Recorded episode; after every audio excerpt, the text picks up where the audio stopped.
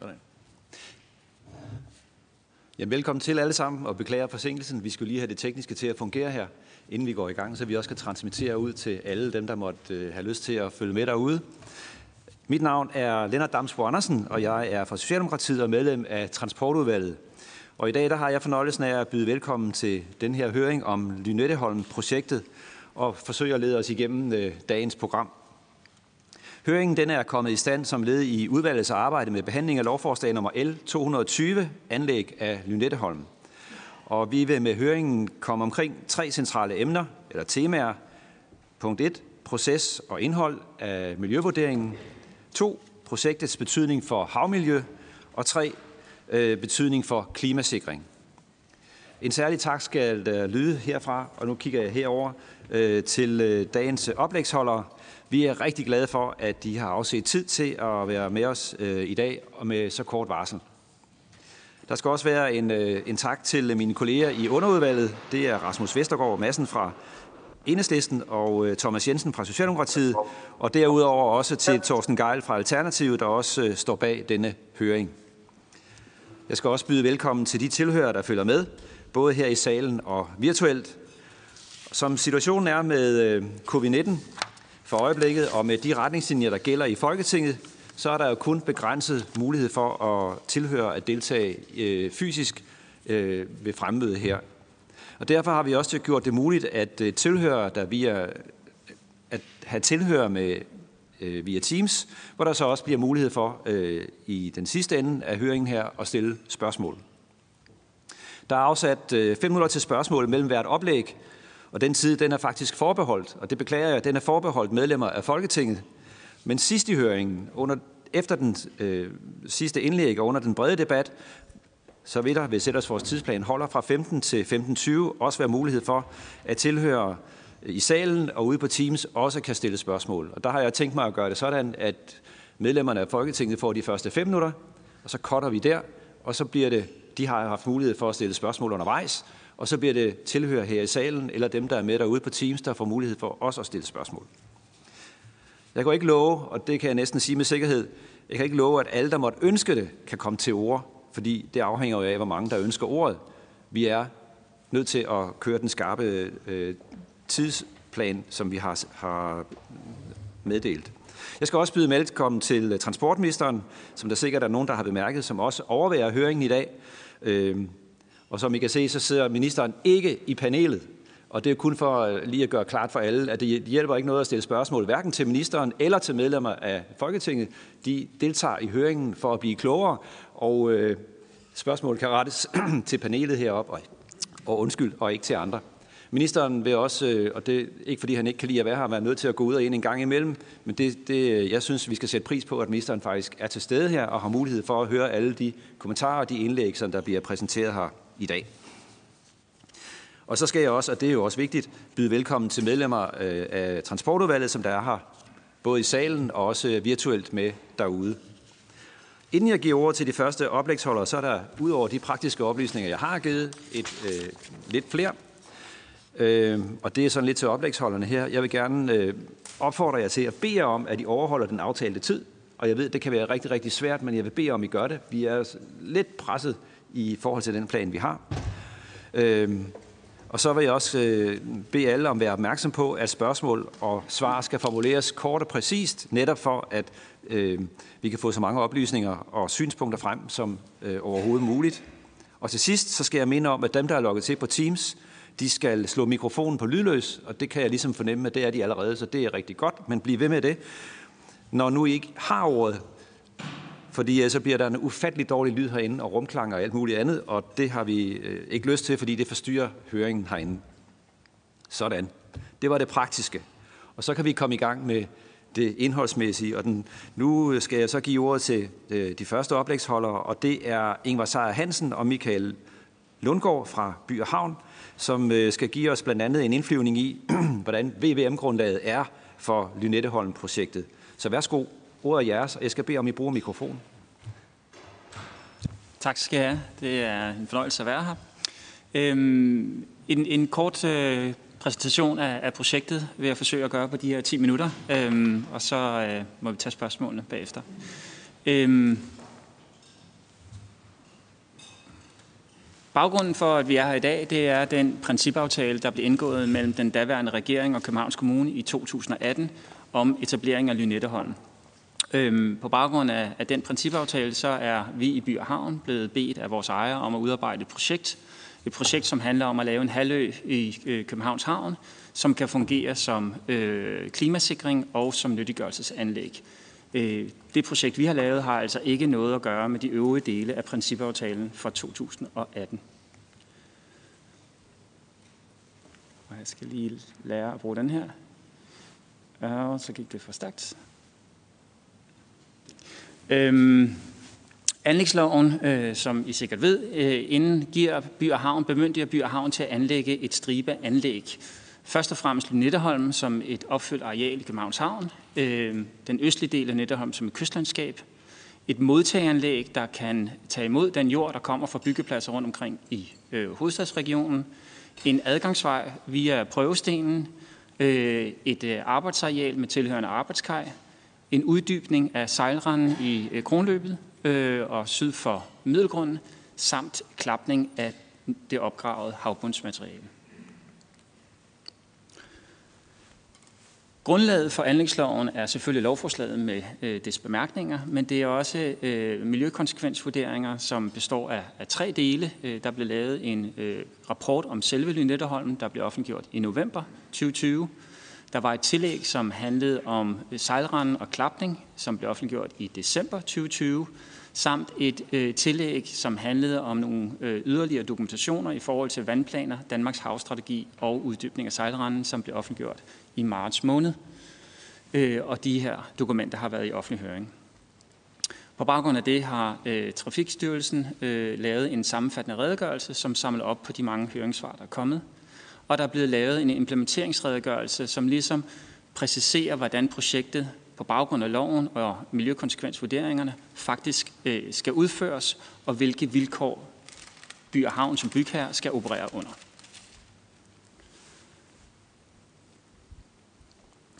Pointen med øh, Lynetteholm er egentlig at fortsætte en øh, århundredvis lang tradition. Øh, tidligere har man skulle øh, forsvare sig mod øh, eksterne fjender øh, og har brugt øh, opfyldning i, øh, i, i, i havnen til at etablere forsvarsværker og havn for, for, øh, for øh, flåden. Øh, senere handlede det om at skabe plads til industrien, og øh, i dag handler det altså om at øh, først og fremmest øh, sikre os mod en ny fjende, nemlig øh, de havvandstigninger øh, og, øh, og situationer, der kan komme som følge af klimaforandringerne.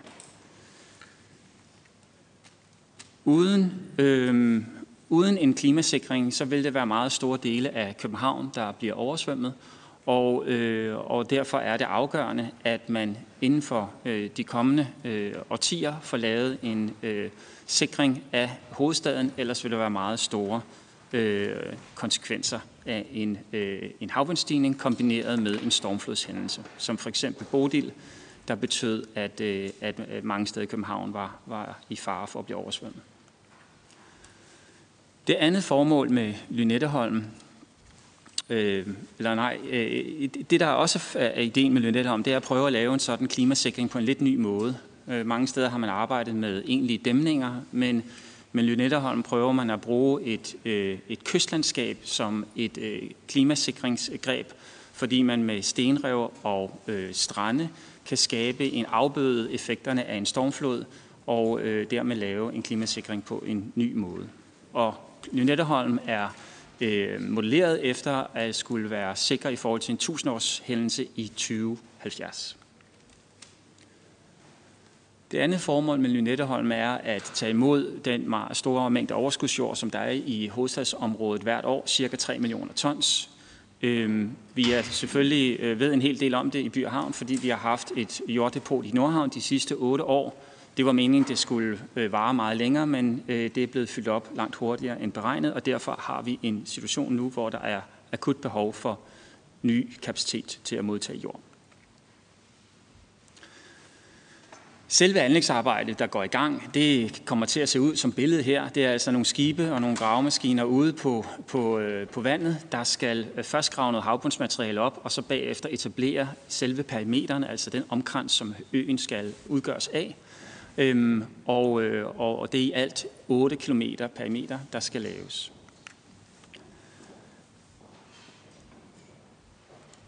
Vi har lavet en, en række grundige miljøundersøgelser. Øh, baggrunden for miljøundersøgelserne er det øh, afgrænsningsnotat, som myndighederne har lavet, og her er der oplistet nogle af de mange emner, som øh, vi har været forbi.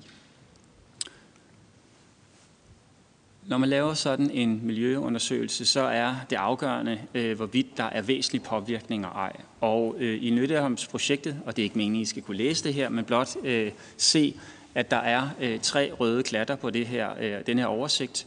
Og det er øh, de tre øh, øh, ting, som er øh, påvirkninger, som er vores rådgiver identificeret som væsentlige. Det første handler om et scenarie, et scenarie, som faktisk er fravalgt, nemlig hvis man tog den mellemoplag af jord, øh, der var i Nordhavn, og kørte det til Lynetteholm, samtidig med, at der var alt den anden lastbiltrafik, så vil det være en væsentlig påvirkning af trafikken. Men det scenarie er ikke aktuelt, fordi Københavns Kommune, som ejer depotet i Nordhavn, har valgt at sejle jorden fra Nordhavn til Lynetteholm i de 1-2 år, det tager at tømme det her mellemlager. Den anden væsentlige øh, påvirkning, det handler om, hvis man står på 3 kroner og kigger ud mod havet, jamen, så er det en væsentlig påvirkning, at øh, Lynetteholm, øh, visuel påvirkning, at Lynetteholm skal etableres. Alternativet havde været en dæmning, så derfor er øh, alternativet øh, også en, en væsentlig påvirkning.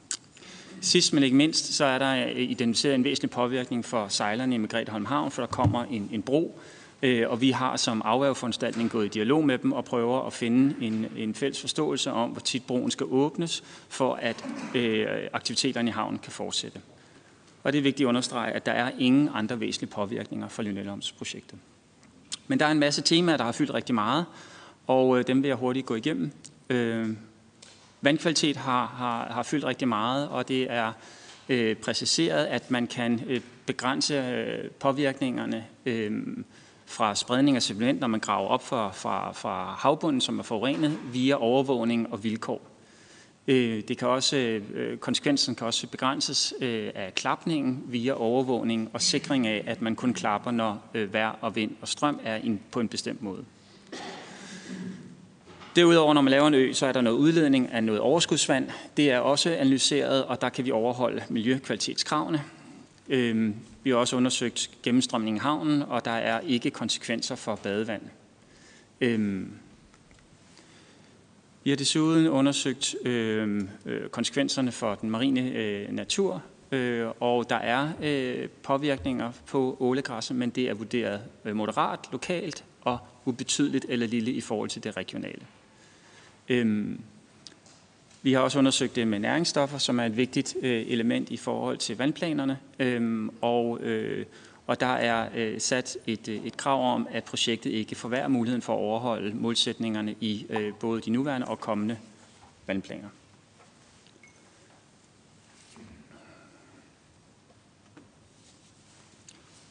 Vi har været i en, i en grundig diskussion og dialog med, med, med svenskerne omkring øh, påvirkningen på Øresund, hvor det bedømmes, at de er ikke væsentlige. Og også øh, Natur 2000 har været undersøgt. Samtlige Natur 2000 områder omkring Lynetteholm er undersøgt, og det er bedømt på de forskellige parametre, at der ikke er væsentlige øh, påvirkninger af det, selv i worst case beregninger. Det har også fyldt rigtig meget i dialogen, at øh, hvordan jordtransporten skal foregå, og derfor er der lavet en særlig vej til, øh, til jordtransporten hen over prøvestenen, væk fra de nærmeste beboere.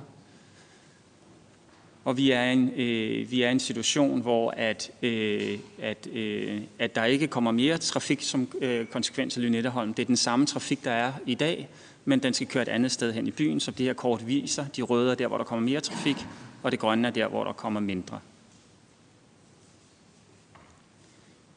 Margrethe Holm Havn er vi i en god dialog med. Øh, der er selvfølgelig bekymring over den her vej, der skal føres hen over havnen, og, og hvordan den her bro kommer til at påvirke aktiviteterne der. Og så tror jeg, at vi er meget tæt på den sidste. Vi har også beregnet CO2-udledningerne, både af anlægs, øh, hvad hedder det, fasen, men også driftsfasen, selvom man kan sige, det er hvad hedder det, ikke en nettobetragtning, fordi den trafik, som der kommer fra en del af øh, driftsfasen, er der allerede i dag. Og så tror jeg, jeg nåede sidste slide. Tak. Tusind tak for det. Du må godt slukke mikrofonen, ikke var? Tak til nu sagde jeg både, jeg, jeg blev jo velkommen, eller gav ord til både Ingvar og til Michael øh, Lundgaard, men øh, jeg nøjes med at sige tak til dig, Ingvar, selvom øh, Michael han sidder her ved siden af. Vi øh, åbner lige op nu for spørgsmål fra øh, politikerne, og jeg har to spørgere på listen. I skal lige være hurtige, hvis der er flere, der vil markere. Øh, den første, det er Torsten Geil fra Alternativ. Tak, og tusind tak for oplægget. Jeg har to spørgsmål. Et til kystsikring og et til jorddeponi. Har man undersøgt, om den mængde jord, der skal bruges her, altså de 80 millioner ton, kunne bruges mere hensigtsmæssigt til, til, til kystsikring øh, både syd og nordpå i forhold til, til København? Øh, og er det nødvendigt med, med 80 millioner ton for at opnå den kystsikring? Kunne man have gjort det med dige?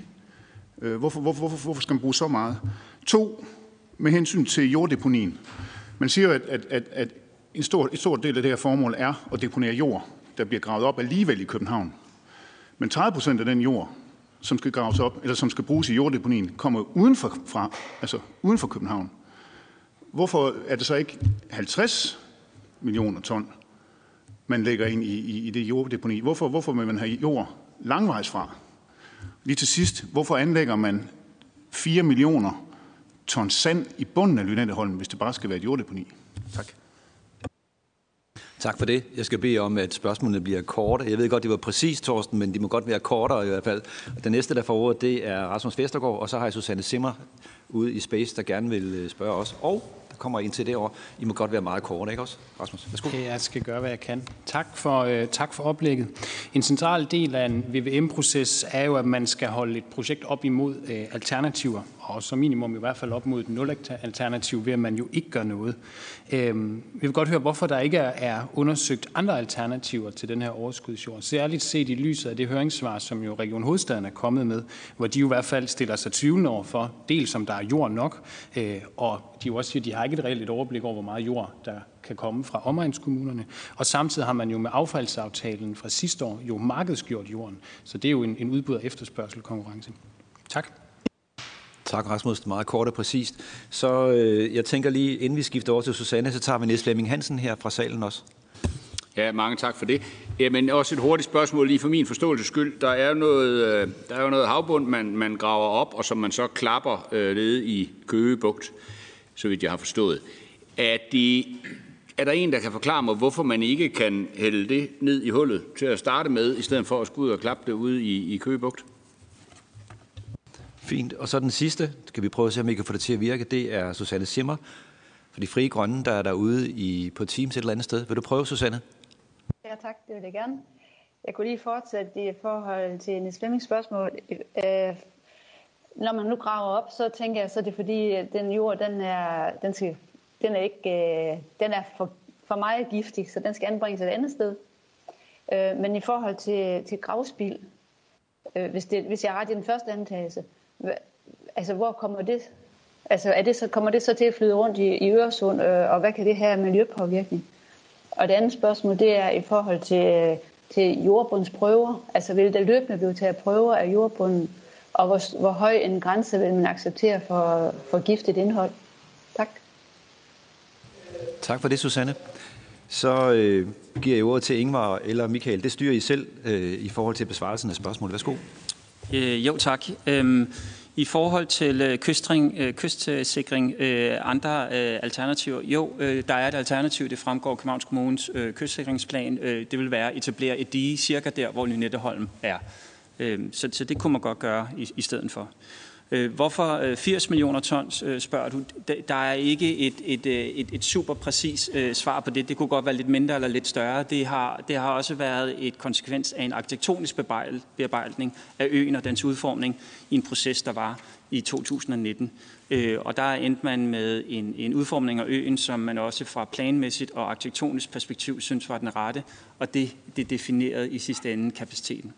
Øhm, du spørger, hvorfor 30% udefra? Det, det er ikke, øh, fordi vi er afhængige af 30% udefra, men der er ikke øh, sønderlig mange alternativer til at placere jord, i, øh, heller ikke uden for København. Øhm, så de 30% er jo baseret på øh, historiske tal. Det er, øh, det er 30% af den jord, der de sidste 10 år er blevet deponeret i Nordhavn. Den kom uden for kommunerne. Og derfor har vi en forventning om, det vil sådan set fortsætte, fordi der ikke er alternativer øh, modtagscenter rundt omkring på Sjælland. Øh, Lynetteholm bliver det eneste. Øh, hvorfor 4 millioner, kroner, øh, millioner ton sand? Sand har den, øh, den øh, effekt, at det er et stabilt materiale, og det er det materiale, vi graver op fra havbunden ikke. Så derfor har vi brug for sand for at kunne etablere parameteren. Øh, øh, alternativet havde været, at man skulle banke hele vejen rundt med stål, og det ønsker vi ikke. Så det bliver lavet som nogle stendæmninger, der er funderet på sand. Så vi har brug for sandet for at kunne lave parameteren. Øhm, så bliver der spurgt til nulalternativ. Det er rigtigt, at der er ikke analyseret et nulalternativ i forhold til øh, Lynetteholm som et nyttiggørelsesanlæg. Og det er, fordi der ikke findes nogen planer, eksisterende kendte øh, modtageanlæg på noget sted øh, i, i, øh, i regionen, øh, heller ikke i den store region, der har den her kapacitet. Så der er simpelthen ikke nogen alternativer at pege på. Øhm, øh, spørgsmålet er, om, øh, om, øh, om øh, om der er jord nok. Altså, øh, vi baserer os på, på den historik, der har været de senere år, hvor at der har været meget stor aktivitet i København, ikke blot for byudvikling, men også for offentlige, øh, øh, offentlige myndigheder, der har bygget og gravet. Øhm, og der er ikke noget øh, der i prognoserne, der tyder på, at den aktivitet falder. Selv hvis der skulle ske en ændring på ejendomsmarkedet, så er der meget store skybrudsprojekter på vej fra, fra forsyningsselskaberne. Der er hospitalsbyggerier og alt muligt andet. Så vi, vores forventning er, at jordmængderne bliver ved med at komme i nogenlunde samme stil. Vi har dog lavet følsomhedsberegninger, og hvis der kommer mindre jord, jamen, så tager det længere tid at fylde op, men derfor er der stadigvæk brug for et sted. Øhm, Øh, du nævner øh, affaldsaftalen. Øhm, øh, hvad hedder det? Vi opererer på et kommersielt øh, grundlag allerede, så, så det betyder egentlig ikke så meget for Lynetteholmsprojektet, den nye affaldsaftale. Den er allerede funderet på, på en markedsliggørelse. Det, øh, så bliver der spurgt, øh, hvad hedder det til det med, øh, med hvorfor kan man ikke øh, bruge øh, det materiale, man graver fra, øh, fra, fra havbunden inde i Lynetteholm. Pointen er, at at det er noget, man graver op, når man laver den, og du må ikke klappe materiale, når parameteren ikke er lukket. Så vil det svare til at klappe det ind i Københavns Havn. Det må man ikke. Så, så øen skal jo være lukket først, inden man kan proppe noget ind i den. Og det er i forbindelse med, at man laver parameteren, man graver det op. Man graver op under selve der, hvor stensætningerne og spunsen skal være.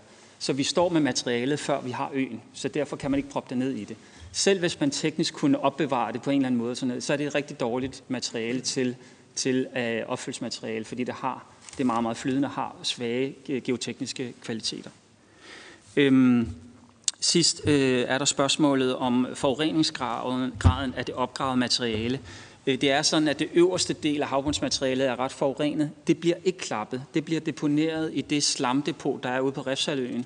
Så alt det øverste bliver fjernet og puttet i et, øh, et depot, et eksisterende depot med en eksisterende miljøtilladelse. Så, så, så der ryger det forurene del hen. Resten af det er relativt rent materiale, og det er også derfor, vi kan klappe det uden store miljøpåvirkninger, som analyserne viser. Godt. Tak for det. Du må godt slukke mikrofonen. Hvis der så er opfølgende spørgsmål, så er der jo mulighed for at gøre det øh, i, den, i den sidste runde. Godt. Vi går videre, øh, og tak til jer for, for svarene også. Øh, vi går videre til det næste, og øh, det er, øh, skal jeg prøve at se, hvad der står her, Peter Pag, der er professor i Miljøret ved Københavns Universitet, som øh, skal komme med det. Og øh, værsgo, ordet er dit. Ja, men øh, som I kan se, tak for indbydelsen til høringen. Og det, jeg skal prøve at gøre, det er at give en øh, grundlæggende ramme om, om, om de EU-retlige regler øh, med miljøvurdering øh, for anlægslov, altså i forhold til den her situation. Og så kan jeg ikke lade være med lige indledningsvis at pointere, jeg har ikke nogen mening om det projekt, og det skal forstås helt bogstaveligt. Jeg er hverken for eller imod. Og jeg mener sådan set, at det må man jo acceptere, at det er der nogen, der skal beslutte. Og det andet, jeg godt vil understrege, det er, EU-retten hindrer ikke, at man kan lave sådan noget. Og de regler, jeg kommer til nu, siger ikke, at EU-retten forhindrer. Det, de regler siger, er, at hvis man skal gøre noget, så vil det kræve en bestemt fremgangsmåde. Det er det, som de her regler om miljøvurdering handler om, og det vil nogle gange kræve en mere kompliceret procedure. Det handler, skal jeg også meget kort komme ind på. Det er det, som det her handler om. Det er altså ikke EU, der her fratager Folketinget sin kompetence til, hvad det ender med, men der kan være nogle vilkår for, hvordan det kan gøres. Det er rigtigt nok. Og der er Folketinget ikke frit stillet. Der er EU-retten den overordnede ramme, med mindre man selvfølgelig melder sig ud. Det kan man jo altid så vælge, men altså inden for den ramme, det er den ramme, jeg beskriver. Og som jeg kort har ansydet her, sådan mere enkelt, baggrunden for de her regler, det er jo, at, at kan man sige kort, intet er så godt, så det ikke er skidt for noget. Man må altid foretage en afvejning, og det, der er meningen med de her regler omkring øh, miljøvurdering af projekter og miljøvurdering af planer, det er, at man træffer beslutning på et oplyst grundlag, fordi vi efterhånden opdagede, det var amerikanerne, der gjorde det først, at øh, vi kan gøre så mange ting, som vi tror er så godt, og så viser det sig alligevel, at det ikke er godt. Øh, den korte historie er Silent Spring. Det er sådan set optakten til den moderne miljølovgivning. Vi er altså nødt til at undersøge tingene ordentligt, inden vi går for hurtigt frem. Det næste, det er så, at når man skal gøre det, så skal man lave en miljøvurdering, og der er en række krav til det. Og selvom myndigheder og bygherrer ved meget, så er synspunktet, at de ikke er alvidende, øh, men offentligheden også kan bidrage. Og hvis det er noget, som påvirker i andre lande, så kan de andre lande også bidrage med oplysninger om virkninger og konsekvenser. Det er altså hele grundideen i det her. Og det tredje er, at når man har fået undersøgt tingene ordentligt, og man har hørt offentligheden, andre myndigheder og andre berørte stater, ja, så skal man træffe en beslutning. Og meningen med alt det andet, det er ikke at holde beskæftigelse for konsulenter. Det er rent faktisk, at man må forholde sig til de negative virkninger, der er.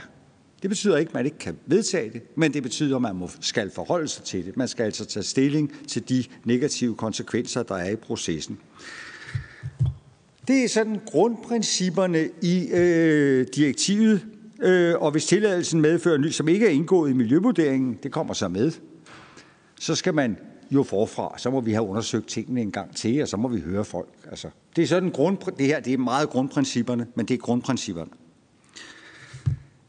Og det vil sige, at tilladelsen skal altså indeholde en endelig stilling til alle miljøvirkninger ved det projekt. Det står så mere detaljeret i artikel 8 af. Jeg har puttet den side, så jeg gider ikke sidde og læse den op øh, i VVM-direktivet. Hvad er det, man skal tage stilling til? Øh, og det vil sige, at øh, man, og måske så en lille smule udbygget, så har det jo været et specielt issue i forbindelse med anlægslov. Øh, der er kørt en række domme, og jeg kan se, jeg har kigget på alle de notater, der er øh, som udvalg. I hvert fald øh, kammeradvokatens, El Margrethes, øh, svaret fra Transportministeriet, den del har jeg set.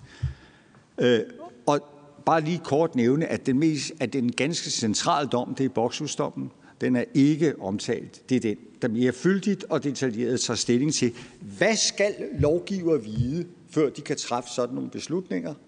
To, hvad skal lovgiver tage stilling til? Det vil sige, opfylder loven kravene til en tilladelse. Så altså meget enkelt.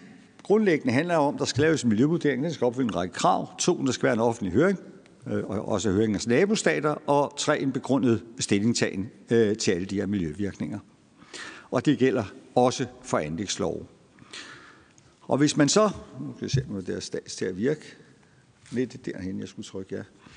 Hvis man så kigger på, på øh, lovforslagets paragraf 5, så kan man se, hvad er det, man tager stilling til her. Altså man tager stilling til det der omfattende projekt. Men man erstatter samtidig miljøgodkendelser efter Miljøbeskyttelseslovens paragraf 33, udledningstilladelser efter Miljøbeskyttelseslovens paragraf 27 og 28. Man erstatter samtidig klapningstilladelser efter havmiljølovens paragraf 26. Man erstatter samtidig tilladelse efter kystbeskyttelseslovens paragraf 16a til at lave sådan et anlæg ude på søen. Og dem, der, det står der direkte jo i, i bestemmelsen, dem, der skal varetage det, det er udviklingsselskabet Byerhavn. Det er konstruktionen. Og så er det jo, man øh, må så stille det simple spørgsmål. Oh, jeg skal lige tilbage. Så betyder det jo, at Folketinget skal altså mene, at Folketinget har fået en miljøvurdering, der opfylder... Fanden skete der nu? Røg den tilbage.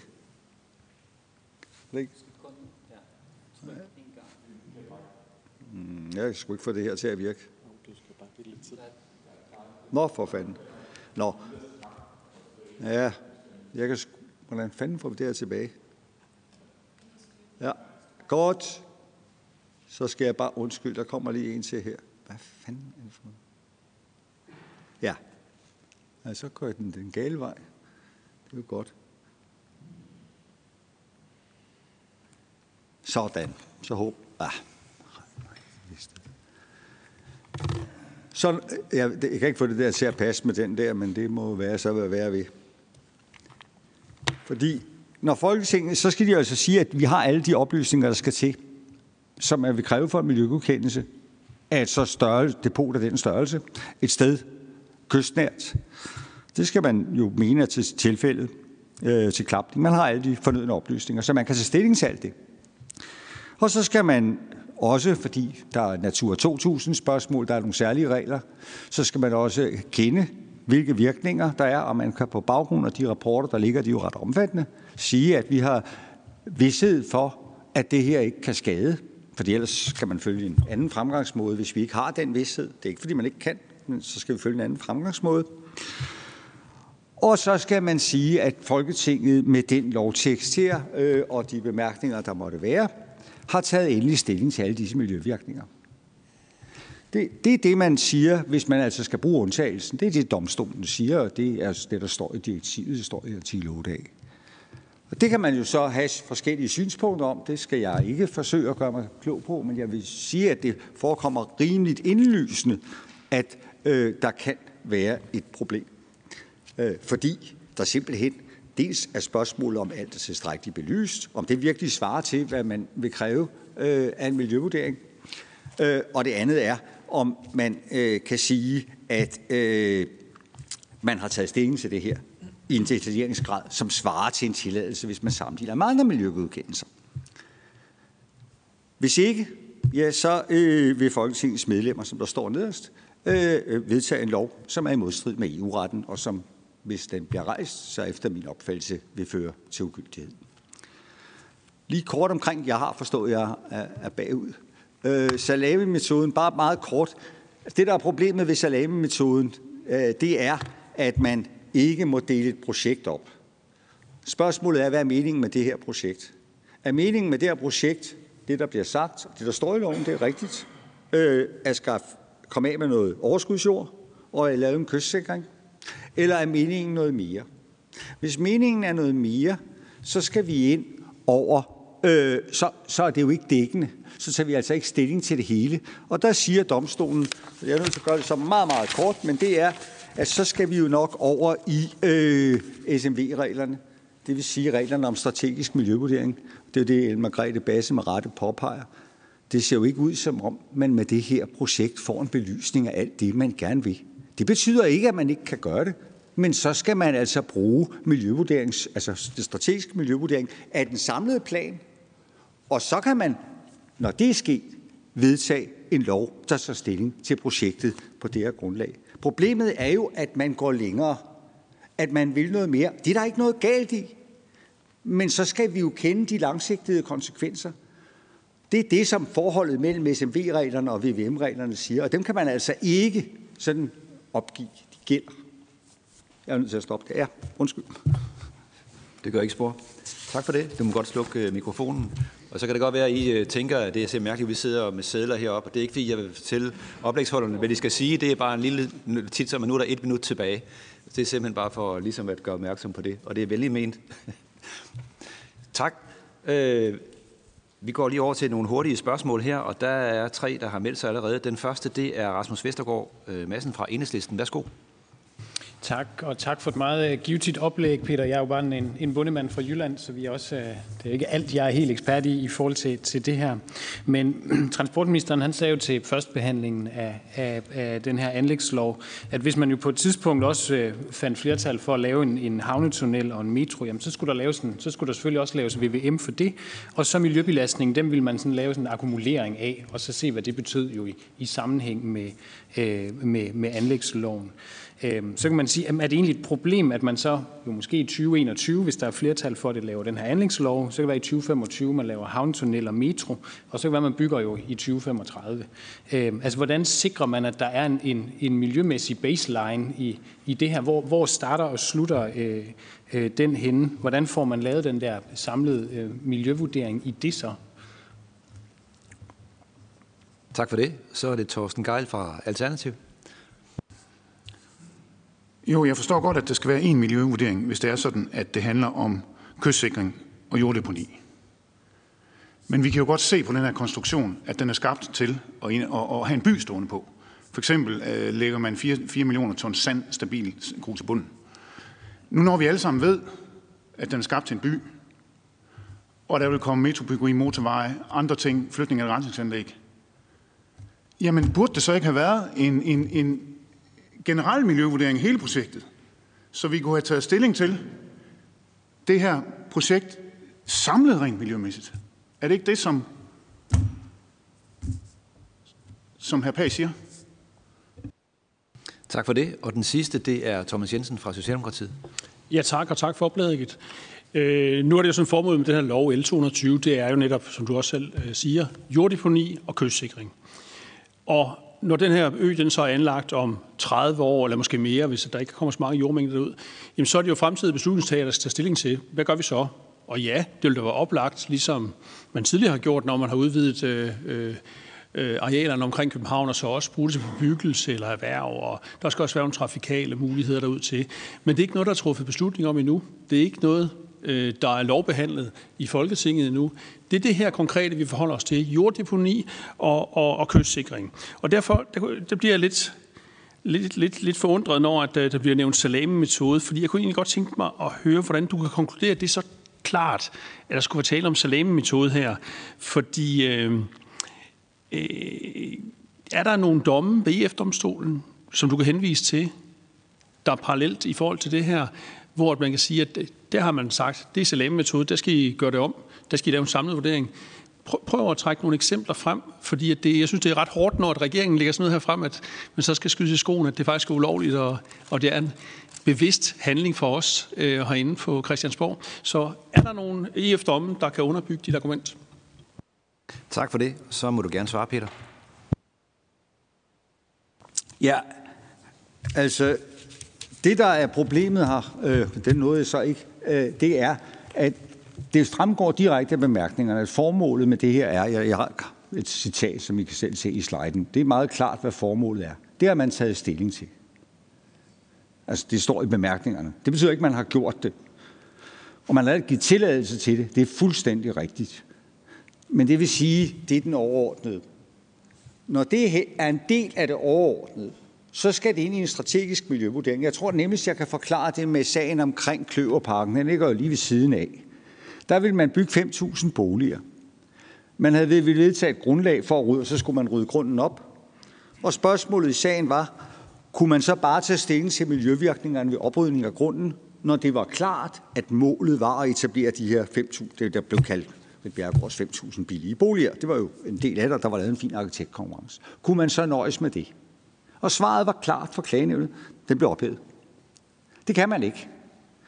Sagen er, vi ved, betyder det så, det er jo helt rigtigt, at selvfølgelig vil der da komme nye beslutninger, som vi ikke kender i dag. Og det skal det der ikke skære fra.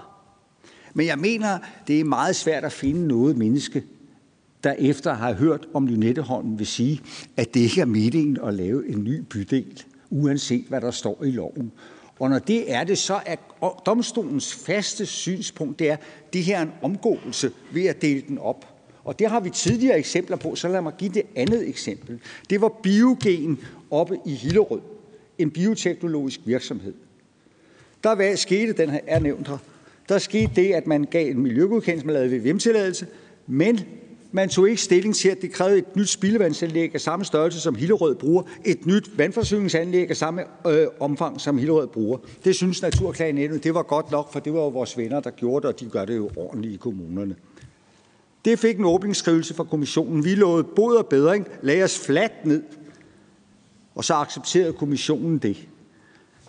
Samme forløb gentog sig, det var faktisk tidligere, ved Esbjerg Havns udvidelse, hvor man også delte den op i fem faser og sagde, at vi deler, tager kun stilling til den ene. Sagen er, at det er domstolen, og der har de virkelig været barske. Jeg tror, I kender, øh, at Folketingets transportudvalg også har hørt om nogle af de ret barske domme, der er med hensyn til omgåelsessynspunktet. Og det, der er problemet her, det er, at man siger, at det her er jo bevidst omgåelse. Selvfølgelig kan man da skifte opfattelse senere. Selvfølgelig kan der komme ting, man ikke kender. Men når man gør det her og deler det op på den måde, så vil domstolen normalt efter den praksis, de har at sige, det her det er en omgåelse, der skal en strategisk miljøvurdering til. Og jeg forstår ikke, hvorfor man ikke har startet med det, og det er jo fair nok. Det er jo ikke så bare en, en, en overordnet plan, man vedtager, og så er det rammen, og så vurderer man den. Tak for det. Det var skal man sige, lange spørgsmål. Det betyder også, at det var lidt langt svar. Det, skal jeg, det vil jeg sådan set beklage, at, det, at du får så et spørgsmål, der gør, at du er nødt til at svare så langt, Peter. Men det gør så også, at tiden bliver lidt presset her i den sidste ende. Nå, vi skal videre. Tusind tak for øh, oplæg og også for de øh, spørgsmål og svar til den her runde. Så fortsætter vi til, nu skal vi lidt ud i øh, space her. Vi skal ud og besøge eller have kontakt til Ellen Margrethe Basse, som er professor i miljøret i Aarhus. Og øh, ordet er dit, Margrethe. Værsgo. Mange tak, og tak for invitationen. Da vi ikke har mulighed for at se alle mine slides, vil jeg bede om, at vi kommer hen til nummer øh, 4 af de her slides, så skal jeg nok øh, supplere med de der, øh, der ligger bag ved de andre. Øh, jeg vil henvise til noget af det, kammeradvokaten har skrevet i sit notat af 17. maj, i nogle af de betragtninger, jeg har nu her. Øh, I kammeradvokatens notat kan man meget udmærket læse omkring EU-domstolens praksis fra side 9 øh, til side øh, 11-12 stykker, hvor kammeradvokaten redegør også for noget af det, jeg snakker om her, nemlig at der er to led i forhold til øh, en habitatsvurdering, hvor man altså skal gennem den første, der handler om, at hvis der bare er en lille smule sandsynlighed for, at noget af det, der foregår her, øh, af de mange forskellige aktiviteter, vil kunne have en indflydelse på de særlige kendetegn og miljømæssige vilkår, som gælder for de forskellige udpegede Natur 2000-områder. Øh, og der må ikke være nogen huller i den måde, man foretager den forløbige vurdering på. Og i den sammenhæng skal der tages udgangspunkt i en formodning for, at der vil være tale om væsentlig påvirkning. Og i vurderingen, der skal det være tale om en fuldstændig, præcis, endelig konstatering og klare konklusioner, der fjerner enhver rimelig videnskabelig tvivl, for så vidt angår virkningen på, øh, fra projektet på de forskellige Natur 2000-områder. Og en af de slides, jeg hoppet over, siger, at Natur 2000-beskyttelsen er jo kun en supplerende beskyttelse, for der er også et forpligtelse i forhold til de generelle regler i Habitatdirektivet og Fuglebeskyttelsesdirektivet, øh, herunder i forhold til de listede arter, som, som vi har i de her områder. Må jeg få den næste slide? Der er det sådan, at hvis man nu når dertil, at man ikke kan udelukke en hver rimelig tvivl, og man har været alle elementerne igennem, så er det næste led, det er, at man varigt skal kunne opretholde de grundlæggende kendetegn, der er til stede for de arter og naturtyper, som er grunden til, at man har udpeget dem. Øh, og det er den kompetente myndighed, det vil sige, det er Folketinget i den her situation, der skal have opnået vidshed for, at projektet ikke har nogen veje skadelige virkninger på områderne og deres integritet. Og det er på afgørelsestidspunkt. Det vil sige, når I trykker på knappen den 4. juni, hvis det kører efter planen, så skal I være helt sikre på, at I har haft øh, den vurdering i forhold til der, hvor man der, øh, har en rimelig tvivl, og at I har været igennem det hele. Derudover må der ikke inddrages i denne vurdering, hvilke kompenserende foranstaltninger der kunne være tale om, og det skriver kammeradvokaten også i sit notat på side 11 med henvisning til domspraksis. Det er ligegyldigt med de kompenserende foranstaltninger, og der kan vi allerede i den sammenhæng konstatere, at det indgår i nogle af de vurderinger, at der er foretages overvågning, som man i den sammenhæng mener, man kan kompensere. Man kan også konstatere, at der er rigtig meget, der aldrig nogensinde kommer ind i dette andet led, fordi man konstaterer, at der er ikke nogen grund til det, og det er på et meget overfladisk grundlag, for eksempel i forhold til forurenende stoffer, så frigivelse af næringsstoffer osv., og det er heller ikke helt konsekvent, det man gør. Jeg vil sige, når man så går ind og ser på kammeradvokatens betragtninger, øh, så kan man ikke helt genkende øh, de krav, som kammeradvokaten selv redegør for, i forhold til, øh, hvad der egentlig øh, skal foreligge af helhedsvurderinger. Fordi kammeradvokaten lægger alene vægt på spørgsmål om, hvorvidt der er øh, støj, og hvorvidt sedimenterne øh, indebærer et problem herunder i forhold til klapning. Hallo, hvor er alle de andre elementer? Selv i forhold til nogle af de vurderinger, hvor man har konstateret, at der er en væsentlig forurening øh, element, der får vi øh, ikke øh, det inddraget i kammeradvokatens notat. Jeg vil gerne have det næste, det næste slide. Der er altså en del områder herunder nogle svenske, som man ikke har vurderet. I den væsentlighedsvurdering, der blev foretaget i november, der mangler jeg også Stævns øh, rev. Øh, Udover de forskellige ting, der følger nu med selve projektet, så skal man også inddrage de elementer, der er allerede i området. Og der vil jeg henvise til, at Natur- og Miljøklagenævnet har taget stilling til spørgsmål om brændselsomlægningen på Ørstedværket i 2011, hvor man fremhævede i forhold til øh, et af de her områder, at man skulle inddrage det aspekt, der ligger i forhold til, hvad der er af tungmetaller herunder kvæksøl i kalvebrugsområdet fra tidligere industrielle aktiviteter, og de skal inddrages i de kumulative effekter, man vurderer. Når jeg læser væsentlighedsvurderingen igennem, så er det typisk sådan, man siger, ja, der er jo noget i forvejen, og det er faktisk værre end det, der kommer. Så derfor er det ikke så slemt, det der kommer. Og det er jo ikke den måde, man laver kumulative vurderinger på. Man skal sørge for, at man lægger det sammen og ikke trækker fra. Må jeg få den næste?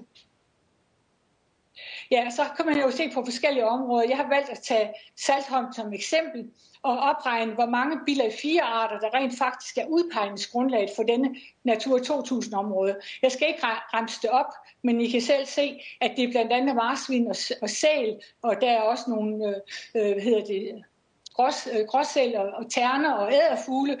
Og jeg vil sige, det er ikke nogen særlig grundig vurdering, man foretager for eksempel i forhold til æderfugle og hvis man læser baggrundsrapporten i forhold til marsvin og sal, så får man næsten, kan jeg ikke lade være med at give sig til at grine. Jeg vil godt lige have den næste, der har et citat derfra. Nej, det kommer så den næste. Jeg kommer lige for. Miljøstyrelsen har været inde og se på de her øh, også efter at man har tillægsvurderingen i marts måned. Og der kan man læse mange meget kritiske vurderinger. Jeg har valgt at tage noget frem her i forhold til området ved Saltholm. Der står, vurderingen skal forholde sig til det samlede projekts potentielle påvirkning af udpegningsområdets arter, også det, der befinder sig uden for Natur 2000-området. Man kan ikke kun se på Natur 2000-området. Kammeradvokaten fremhæver selv, at afstandskravet er ikke relevant med henvisning til en dom. På trods, på trods af det lægger kammeradvokaten selv væk på afstandskriteriet.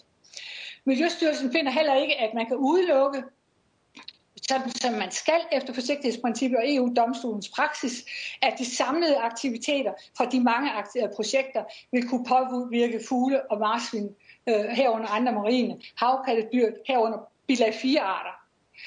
Øhm, og i forhold til den samlede vurdering, der har man udelukkende set på de marine naturtyper. Man har ikke set for eksempel på æderfugle og så videre. Så der er masser af mangler i den sammenhæng. Må jeg få den næste?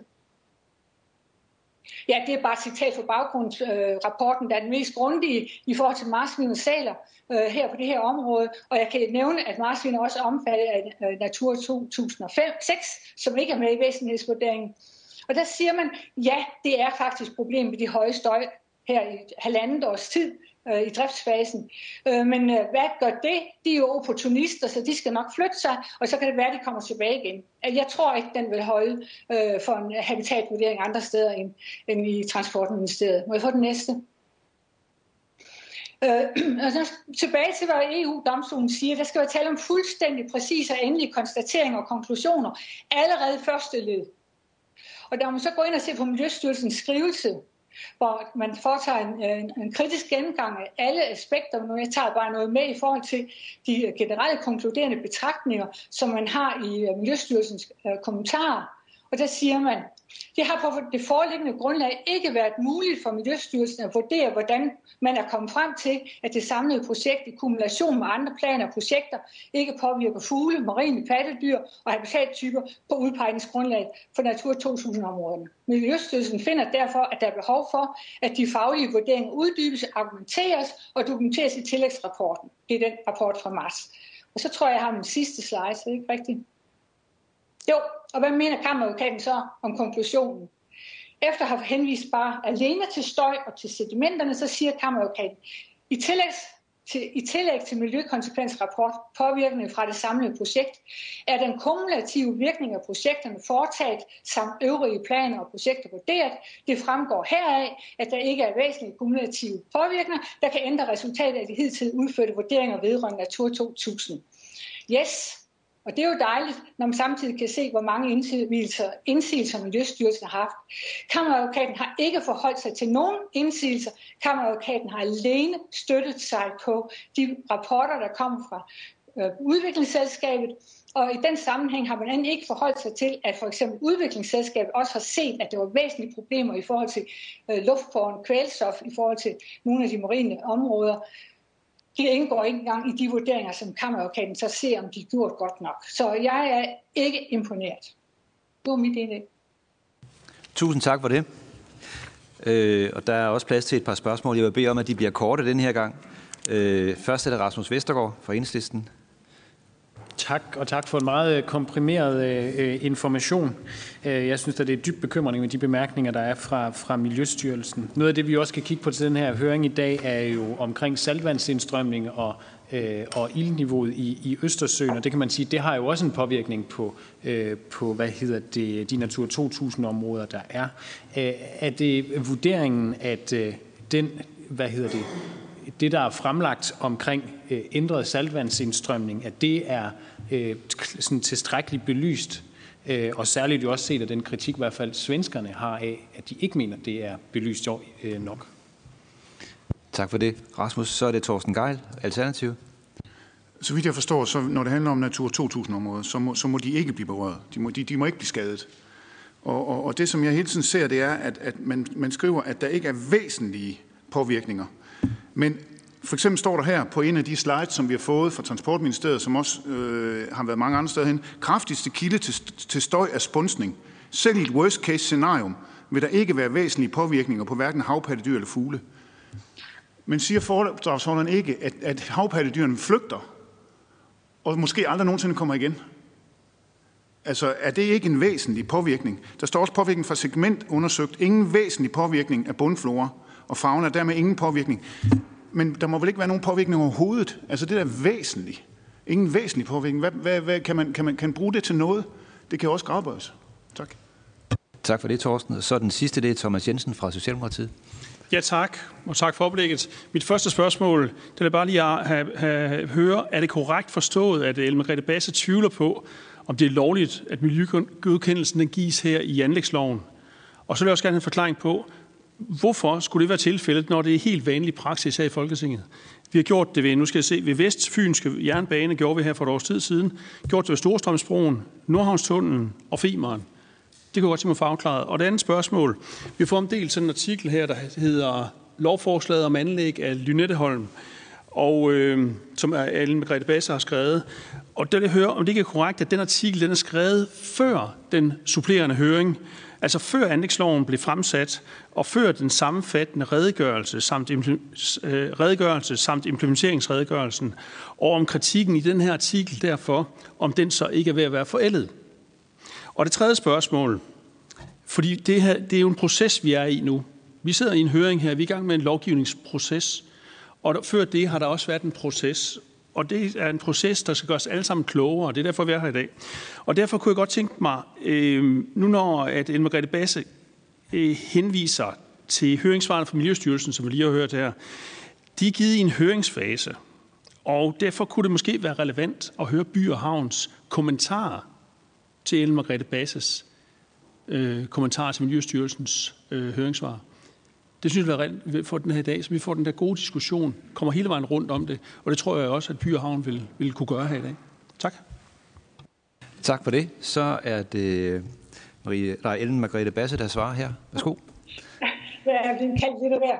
Øhm, for det første, øh, det med væsentlighedsvurderingen. Det er klart, at det er vendt på hovedet på den måde, det foregår. Fordi hvis man først kan sige, at det er sandsynligt, så er formodningen for, at det er væsentligt. Og den vurdering har man overhovedet ikke taget udgangspunkt. Og når man først når dertil, så skal man jo ind og dokumentere, at der ikke er en varig skade af samtlige de påvirkninger, der er fra projektet plus de påvirkninger, der er fra nogle af de andre ting, der er i området, herunder fremtidige vindmøller og alle eksisterende udledningstilladelser og, og så videre. Så den vurdering ligger der ikke. Jeg kan ikke komme mere ind på det, han siger, jeg synes, det er vendt på hovedet. Spørgsmålet om det er lovligt. Jeg mener ikke, at det er lovligt, hvis man tager udgangspunkt i EU-retten. Og så kan det godt være, at man har masser af praksis. Det ved jeg godt. Men det er et spørgsmål om kommissionen tager sagen op, eller Sverige tager sagen op over for EU-domstolen. Så vil jeg i hvert fald godt væde også en ordentlig flaske vin, eller hvad det nu skulle være, at den kommer I ikke godt fra, fordi der er så meget galt med det, der foregår her. Så er der spørgsmål om min artikel der. Det har Transportministeriet også fremhævet i deres svar, fordi jeg har faktisk fået rigtig mange, jeg syv siders kommentar til min artikel, og det var også der, jeg var nødt til at forholde mig til, hvor meget er der så ændret i forhold til det udkast, som jeg forholdt mig til. Det er så lidt, så det eneste reelle er, at man ikke længere siger, at man ikke skal overholde indsatsprogrambekendtgørelsen i forbindelse med stillingtagen til udledning til vandmiljøet efter vandrammedirektivet. Alt det andet er det samme, så man flyttet om på Nordlyd, og Trafikministeriet, eller Transportministeriets styrelse har fået et andet navn, ellers er der ikke nogen forandring af det. I forhold til sammenfatning, altså jeg har haft den der øh, miljøvurdering, der blev lavet i marts 21, den 31. Øh, marts, den er med, og jeg har genlæst det grundigt, siden jeg ikke blev imponeret. Øhm, Derudover implementeringsredegørelsen, det er en tynd omgang, undskyld, jeg siger, den har jeg også læst efterfølgende. I forhold til det svar, som øh, By og Havn, eller høringsskrivelsen, som By og Havn har lavet efterfølgende, øh, efter at de har modtaget Miljøstyrelsens kommentar, jamen for pokker, det tager de sig jo heller ikke meget af, fordi, og Miljøstyrelsen får jo bare at vide, at de skal holde deres mund. Så derfor er jeg nødt til at sige, der ligger rigtig meget her, og jeg behøver ikke holde min mund. Og det er ikke for alt det, jeg skriver. Tak for det. Øh, Thomas, øh, du spurgte til, om der var mulighed for, at øh, By og Havn havde kunne kommentere. Jeg, jeg foreslår, at stille stiller spørgsmålet igen, når vi laver opsamlingen efter alle indlæggene, eller også for skrive det skriftligt, skriftligt, for jeg tror, at, at det vil via Transportministeriet være muligt at få et skriftligt svar på det spørgsmål, tænker jeg lige, men vi kan se, hvordan det kan gå. Tusind tak til Margrethe, og så fortsætter og haster vi videre. Vi er lidt bagud for et tidsplan, så jeg ændrer lige en lille smule i den måde, som det programmet er lagt op på. Så de næste to indlæg, de bliver lige lagt sammen, og så kan I stille spørgsmål i fem minutter efter det. Så får jeg hentet fem minutter på den måde. Så den, øh, den næste, det er Morten Holtegaard Nielsen, der får mulighed for at øh, fortælle noget. Øh, han kommer fra Marina, Sci- Marina Science, tror jeg det hedder, Consulting APS. Yes. Og så efter ham bliver det Jens Peter Jeppesen, fra, der er akvariechef i Øresunds Akvariet her i København. Men øh, værsgo. Yes. tak for det. Tak for ordet, og tak for invitationen til at komme her øh, i dag og, og bidrage til, til debatten. Øh, mit navn det er Morten Holtegård Nielsen. Jeg er hydrauliker og øh, oceanograf. Jeg er selvstændig, øh, og jeg laver videnskabelig forskning og yder forskningsbaseret øh, rådgivning. Øh, Øh, og jeg har i mange år øh, arbejdet med strømningsforhold i de danske farvand, blandt andet de særlige forhold, der optræder øh, i, Øresund. Og jeg kan sige, nu kommer der en, nogle, nogle slides her med mindre tekst på og med flere billeder. Så. Yes, det første jeg vil gøre, det er at øh, fortælle lidt om Øresunds øh, hydrografi og fortælle, hvorfor Øresund er meget vigtig for, for Østersøen. Hvis jeg starter med at kigge på, øh, på figuren, jeg har, jeg har tegnet for neden, så viser den et øh, langsgående snit igennem Øresund, som begynder ude i øh, det sydlige Kattegat, cirka ud fra Gilleleje, og øh, ender nede i Østersøen, sådan omtrent ud for, øh, for Stævns. Og øh, i skitsen her, der har jeg prøvet at vise, hvilke nogle vandmasser man, man, øh, man finder i, i systemet her. Og hvis nu vi starter nede i Østersøen, så findes der øh, masser af brakvand dernede, Øhm, og øhm, i den anden ende af systemet ude i Kattegat, der er der en øh, kraftig lavdeling, øh, hvor det nederste, det mørkeblå, det er vand, der kommer ud fra Nordsøen. Det er stort set ufortyndet nordsøvand. Og det vand, der er i, overfl- i det øvre lag i Kattegat, det er noget, der også er bragt, men ikke lige så bragt som i Østersøen. Øhm, og det system her, øhm, det kan blive skubbet frem og tilbage, så hvis man går ud øh, en vilkårlig dag og kigger på, hvordan ser forholdene i Øresund ud, jamen så, så ser man et, et billede, der ser lidt anderledes ud, fordi hvis der er øhm, nordgående strøm, jamen så kan, det, kan Øresund fylde sig op af Østersøvandet, og hvis der er sydgående strøm, jamen så kan vandmasserne på Kattegat-siden, de kan, de kan strømme øh, ind i Østersøen.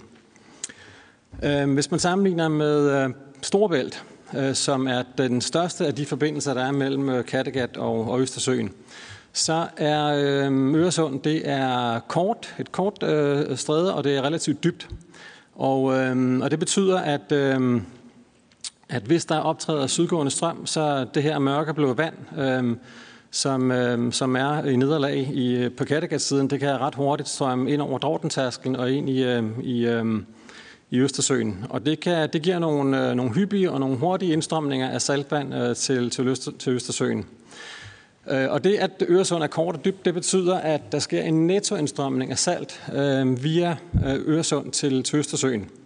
Og øh, den her tilførsel af salt og også ilt øh, til, øh, til Østersøen, den er afgørende for miljøet og for biologien i, øh, i Østersøen, blandt andet torsken. Og hvis nu vi er lidt heldige, så fortæller Jens Peter Jebsen, øh, Jeppesen øh, lige om lidt, øh, lidt mere om, om torsken i, i Østersøen, men kun hvis vi er heldige. yes, jeg hopper til næste slide her. Ja, jeg kan se, der er lige lidt galt med, øh, med ombrydningen, men jeg tror godt, vi klarer den alligevel. Se, øh, Lynette Lynetteholmen, hvis man finder på at, øh, at bygge noget ud i Øresund, og nu har jeg peget med pilen der på, hvor, hvor, Lynette, hvor Lynetteholmen den tænkes opført, så, så risikerer man, at der sker en, en reduktion af tilførselen af salt og ilt til, til Østersøen. Og sådan en reduktion, fordi Øresund spiller den rolle, det vil være katastrofalt for, for Østersøen. Øhm, ydermere så, så afskærer øhm, Lynetteholmen faktisk øhm, kongedybet, et af de, en af de tre dybe render, øh, som, øh, som fører det her øh, salte øh, Nordsøvand ned mod, øh, ind mod Østersøen. Øh, og endelig så sker der en, øh, en, en forøget øh, reduktion øh, øh, en, en, så det, undskyld, der sker en reduktion af, af gennemstrømningen i Øresund, fordi der sker en forøget øh, friktion. Yes, hvis man, øhm, hvis man kigger på billedet her, øhm, så øhm, er det tydeligt at se, at Dråden-tærskelen, den, den lavvandede tærskel, der er se, øh, mellem, øh, mellem Amager og, og, øh, og den, på, på den danske side og den svenske side øh, ud fra Limham, den er cirka 8 meter dyb, og den, øh, alt andet lige, så vil, vil man forvente, at den spiller en, en, en afgørende rolle, en bestemmende rolle for indstrømningen af, Øhm, øh, saltvand til, til Østersøen. Og sådan har det været i, øh, i mange år, da man byggede øh, Øresundsbroen, så var det, øh, var det det, man gik ud fra, at Dråtentærskelen, den er bestemmende, det er den, man skal sørge for at undgå at, øh, at ændre noget på, hvis man gerne vil undgå indstrømning af salt øh, til Østersøen bliver lavere. Øh, men siden, der er vi faktisk blevet øh, klogere.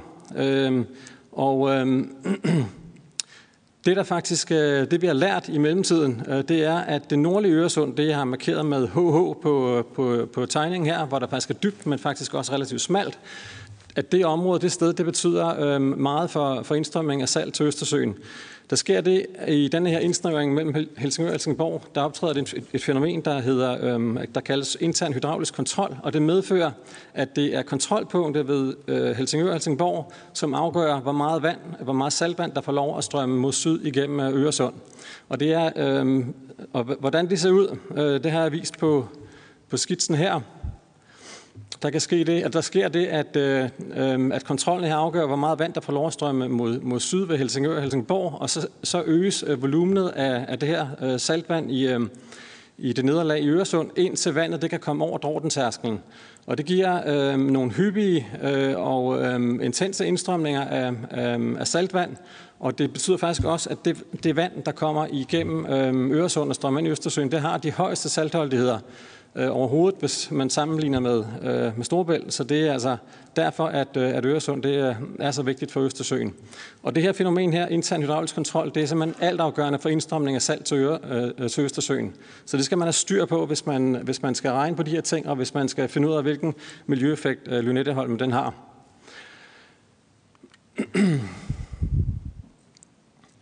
Så det her fænomen intern hydraulisk kontrol, det er, det er svært, men det er ikke umuligt at observere. Jeg plejer at sige, at man skal være på det rigtige sted, øh, måle de rigtige ting på det rigtige tidspunkt øh, i det danske farvand, ellers så kan man ikke se det.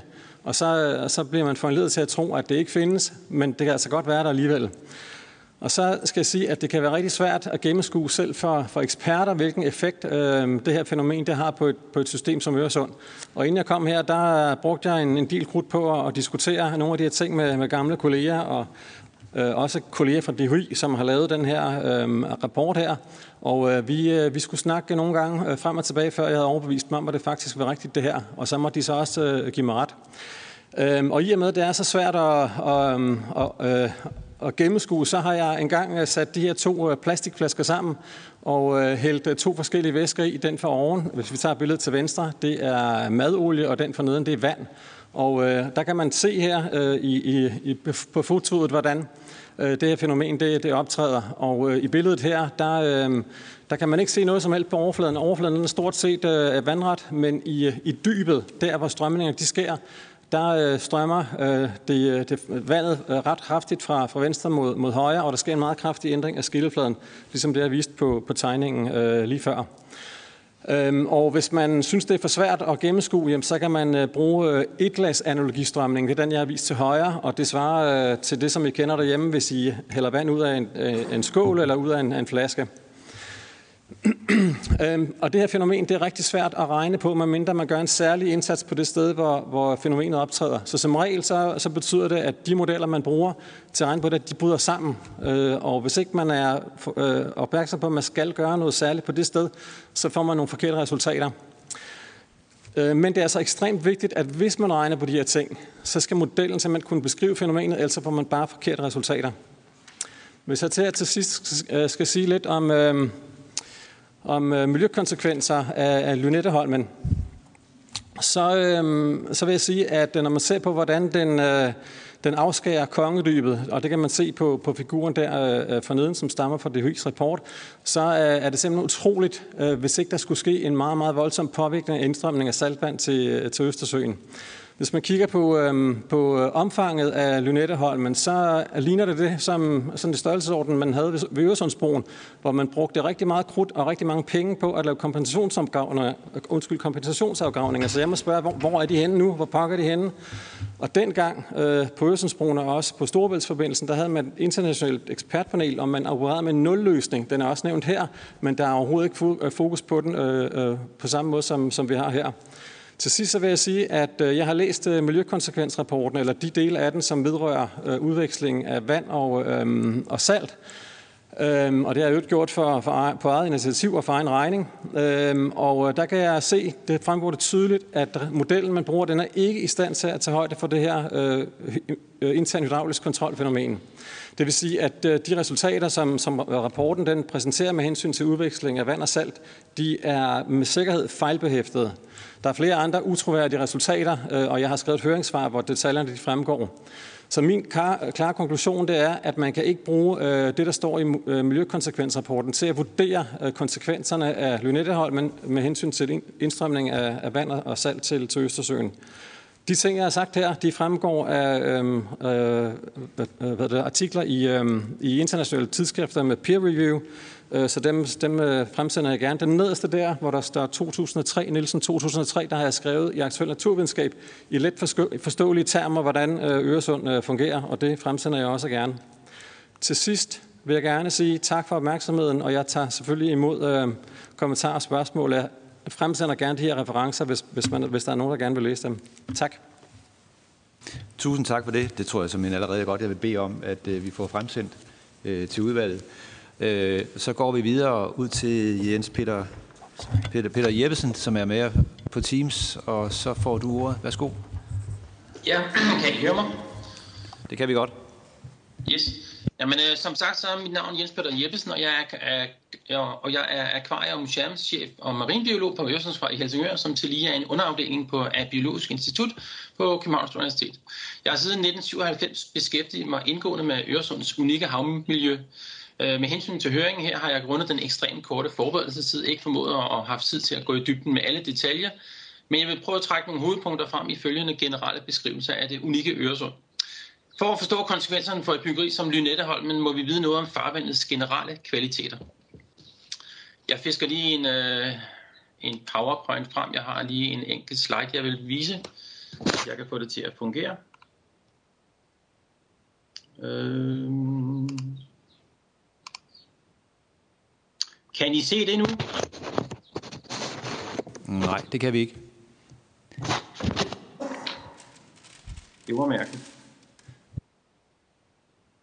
Og lige igen. Øh, kommer der noget frem nu? Det gør der stadigvæk ikke. Det var da irriterende. Jeg skal lige prøve endnu en gang. Så siger vi det sidste gang, jeg prøver. Øh, screen. Sådan, der var den vist. Jeg beklager forsinkelsen her. Ja, nu har vi i hvert fald noget på vores skærm. Godt. Øh, yes, øh, hvorfor er Øresund så unik i forhold til andre farvandsområder i Danmark og Norden? Slidet her, som øh, er tegnet af mesterlig vis af svenske Svend Jonsson, viser på fornemmeste vis en, en oversigtstegning af Øresund, når vi kigger fra Kattegat og ned igennem øh, øh, sundet. Når jeg er udefrakommende havbiolog og vurderer Øresundets dyre og planteliv, er der mange, men særligt fem ting, som er bemærkelsesværdige i forhold til andre sammenlignelige områder i nordiske farvande. Det markante springlag. På tegningen, som øh, Morten også forklarer noget om, på tegningen er vist en, du, en udefinerbar bramme i midten af vandmasserne, også kaldet springlaget. Øresund er, som vi også hørte fra sidste foredrag, forbindelsesled fra det salte Kattegat og Nordsø til klodens største øh, øh, brakvandshav, Østersøen. Det markante og koncentrerede møde mellem de to vandmasser har i min verden afgørende betydning for, hvorfor vi oplever en større og mere markant øh, mangfoldighed og frugtbarhed af fauna og flora i Øresund. Opblandingen mellem det salte og ferske vand op gennem Øresund og mødet med trakten ved Helsingør og Helsingborg giver ideelle nærings- og lysforhold for planteplankton og danner dermed grundlaget og starten på resten af fødekæden fra plankton til toprovdyr. En anden ting, der man, man stusser over, det er den korte afstand fra lavvandede til dybvandede områder. De her de giver unikke forageringsafstande for de fleste fisk, både som voksne, når de skifter mellem forskellige fødeområder mellem lavt og dybt vand hen over året, men også når de som unge fiskelarver øh, vokser op på de lavvundede Øh, lavvandet bundet, såsom ålegræsenge og senere hen skal søge tilflugt og føde ud på større dybder. Særligt er området mellem København og Malmø ekstremt vigtigt for mange af Øresunds øh, yngste årgange, med et imponerende repertoire af havskove, netværk og sandbanker, med ålegræs og stenrev, med frodige alger på vanddybder på 8-12 meter og på tværs af Øresund. Området er i biologmåne også kaldet Øresunds vugge for fisk. Øh, ude på de dybe bunde øh, er der unikke bundmiljøer. Ude på dybt vand, og særligt på den svenske side, og i den nordlige del af Øresund ser vi på nogle af de mest uspolerede og saltvandskrævende dyresamfund, f.eks. hestemuslinger og haplopsamfundene på mellem 30 og 45 meter. En anden ting, det er de store bestande af fisk. Mængden af fisk i Øresund i forhold til andre steder er påfaldende. Torskebestanden i Øresund er pt. Danmarks og Sveriges kraftigste og bedste, mens torskebestanden i både Kattegat og Østersøen efter mange forskers mening er udryddet eller på udryddelsens rand. Og det er ikke kun torsk, som trives i vores smalle sund. Næsten alle andre fisk, såsom rødspætter, sild, makrel, har kronet dage grundet den store produktion og de rige bundmiljøer. Og i de senere år har vi grundet de store for, øh, for, forekomster af fødeemner fået kongen af fisk tilbage efter mange års fravær, nemlig den atlantiske tun. Større havpattedyr er steget enormt i de sidste 20 år, og for eksempel har vores lille valg marsvine efterhånden opnået Danmarks største øh, bestandstæthed i specielt det nordlige Øresund. Så Overordnet er det bemærkelsesværdigt, at vi også inde på lavere vanddybder oplever høje biodiversiteter og et højt koncentrat af marine øh, naturtyper, både blødbundet og fastbundet. Udover et væld af naturtyper, såsom rødalgebundet, havskrabber, blåmuslingerbanker, føderige blødbundstyper, kan Øresund fremvise Danmarks bedste og mest frodige ålegræsbanker, som faktisk ikke er i tilbagegang, som så mange andre steder i Danmark. Mange steder ses der ovenikøbet en udbredelse af ålegræs ifølge svenske havbiologer. De, de, øh, de tre sidste faktorers kraftfuldhed kan vi ene og alene takke fraværet af bundtrål, som blev lovbestemt i 1932 af hensyn til skibsfarten og, og velsignet af både den danske og den svenske regering. Hvis bundtrålerne havde fået lov til at fiske i Øresund som andre steder i Danmark, ville alt liv have været væk og alle levesteder decimeret til ukendelighed. De livfølte bunde, som jeg har beskrevet her, og intakte biotoper fungerer i mine øjne til en vis grad som en rensende svamp for alle de næringsstoffer og organiske komponenter, som bliver til et Øresund fra Østersøen og fra by og landzonen på begge sider af Øresund. Øh, det næste slide, jeg lige skal vise, det er, øh, hvordan Øresund tilbageholder de klækkede fiskelaver. Det er slide, der viser det salte bundvands transport over Dorten, som også øh, Morten han snakkede om før. Øh, I vinter- og forårsmånederne fra januar til, marts, øh, til maj gyder de fleste fisk i Øresund. Arter som rødspætter og torsk indtager de større dybder af Øresund, hvor saltholdigheden er høj, det vil sige over 30 promille, og i områder, hvor der er ca. 15-40 meter. Alt efter art udvikles de lokationer, hvor strøm og saltholdighed er lige præcis optimale for deres gydning. Når et torskæg er blevet øh, befrugtet i f.eks. 32 promille, vil det også flyde frit i 32 promille saltvand, og vil derfor ikke blive taget af det brakke overfladevand fra Østersøen og ført mod nord, men vil opholde sig i den dybere og centrale del af Øresund fra Wien og ned mod København. Grundet de meget specielle strømlag i Øresund og de to vandmassers modsatrettede løb, er der forskere, som mener, at, forsk at Øresunds fiskeæg og efterfølgende fiskelarver i høj grad bliver tilbageholdt i vandmasserne lige ved springlaget og under denne, så de efter lavforvandlingen starter deres voksne liv inde på det lave vand i netop Øresund, i stedet for at blive ført videre til f.eks. Østersøen og Kattegat. Efter klækningen og lavforvandlingen vil torsken søge ind mod det lave vand og opholde sig typisk i favorithabitatet ålegræsengene, som netop vokser op i slutningen af, af den her periode. Og det går rigtig godt med fiskelaverne i Øresund. På Øresundsakvariet oplevede vi i 2019 og 20 i netop ålegræsengene de nok største forekomster af torskeunger nogensinde før i akvariets historie. Så det går til sydlandet rigtig godt med for eksempel ynglen og de mindre torske i Øresund. Og svenske forskere har peget på, at op til 46 procent af torskene i Kattegat netop stopper fra Øresunds barnekammer. Med andre ord vil det være en katastrofe, hvis gyde- og opvækstforholdene for torsken bliver ringere. Vi har noget at miste, hvis vi forringer torsken og andre fisks øh, gydemuligheder i Øresund. Men hvad har forholdene generelt i hele Øresund at gøre med et udbygningsprojekt som Lynetteholmen? Det har alt at sige. En forstyrrelse eller blokering af på et lokalt sted i så strømfyldt område kan have store konsekvenser for resten af Øresunds liv.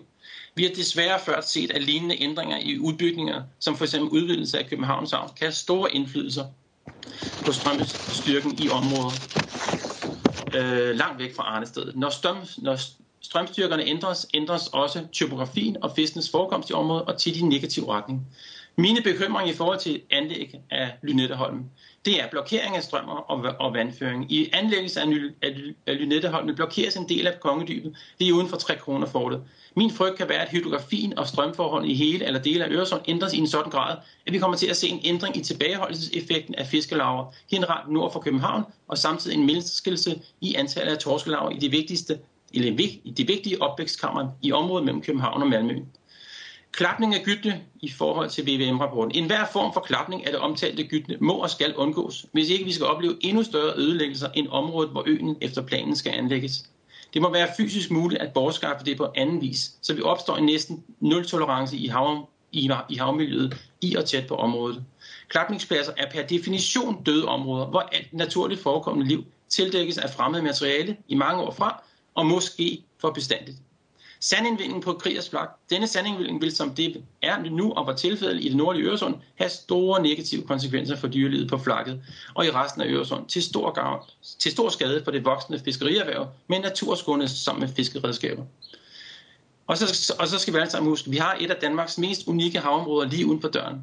Etablering af Lille betyder frem for alt et stort produktivt areal af Øresund borttages, og det kan få konsekvenser for hele Øresunds dyre- planteliv, og de økosystemstjenester, som giver disse, som giver dette øh, havområde både på dansk øh, og svensk side. Jeg vil sige tusind tak for jeres opmærksomhed og håber, at I vil tænke videre over de mulige negative konsekvenser ved anlæggelse af Lynetteholmen. Tak for det. Øh, tiden er ved at være fremskreden. Vi har efter vores plan sådan, at vi skulle have pause nu, og så frem til 14.30 og sige, at vi har nogle spørgsmål, og der kommer også nogle svar. Og jo længere tid det var, jo kortere bliver pausen, fordi vi starter igen 14.30. Det er sådan set min plan i hvert fald, så vi kan holde den tidsplan, der er. Øh, der er faktisk tre spørgere. I skal være hammerne hurtige. Den første det er Thorsten Geil fra Alternativ. Tusind tak for de to kompetente oplæg. øh, til Morten Holgaard. Hvordan, hvordan øh, det vi har fået at vide, hver gang vi har spurgt til det her med salgsgennemstrømning og reduktionen af den, så har vi fået at vide, at, øh, at, at den vil blive reduceret med en kvart procent, men det vil blive opvejet af, af, af den yderligere indstrømning, der kommer på grund af klimaforandringerne. Altså det vil bare være en væsentlig reduktion af den yderligere saltgennemstrømning, der vil komme på grund af klimaforandringerne. Det har vi fået at vide fra ministeren, det har vi fået at vide hver, hver gang, vi har spurgt om det her. Øh, hvad, siger, hvad, hvad, hvad siger man til det? Og det andet spørgsmål er, de utrolige, altså vi har, vi har bare set glansbilleder hele tiden, og, og flotte slides, der viser, at der stort set ikke er nogen væsentlig påvirkning. Til dig, Jens Peter Jeppesen, hvordan får vi påvist de her potentielt store ødelæggelser af, af, af væsentlige gydeområder, øh, sådan vi kan nå at få det med, så København kan nå at få en chance for at tage stilling til det her, før vi får vedtaget en lov over hals og hoved? Tak for det. Så er det Thomas Jensen fra Socialdemokratiet. Ja tak, og tak for oplægningen, og det er til Morten Holdegård Nielsen, mit spørgsmål, for det lyder næsten som om, at der ikke er taget, taget øh, lavet nogle vurderinger af det her, men øh, jeg vil godt bede Morten om at bekræfte, at Nyttehavn-projektet det jo netop er vurderet af Dansk Hydraulisk Institut, som vel er nogle af de mest øh, fremmeste eksperter på området herhjemme i Danmark. Er det korrekt? Og hvad er din forklaring på den faglige uenighed, I har?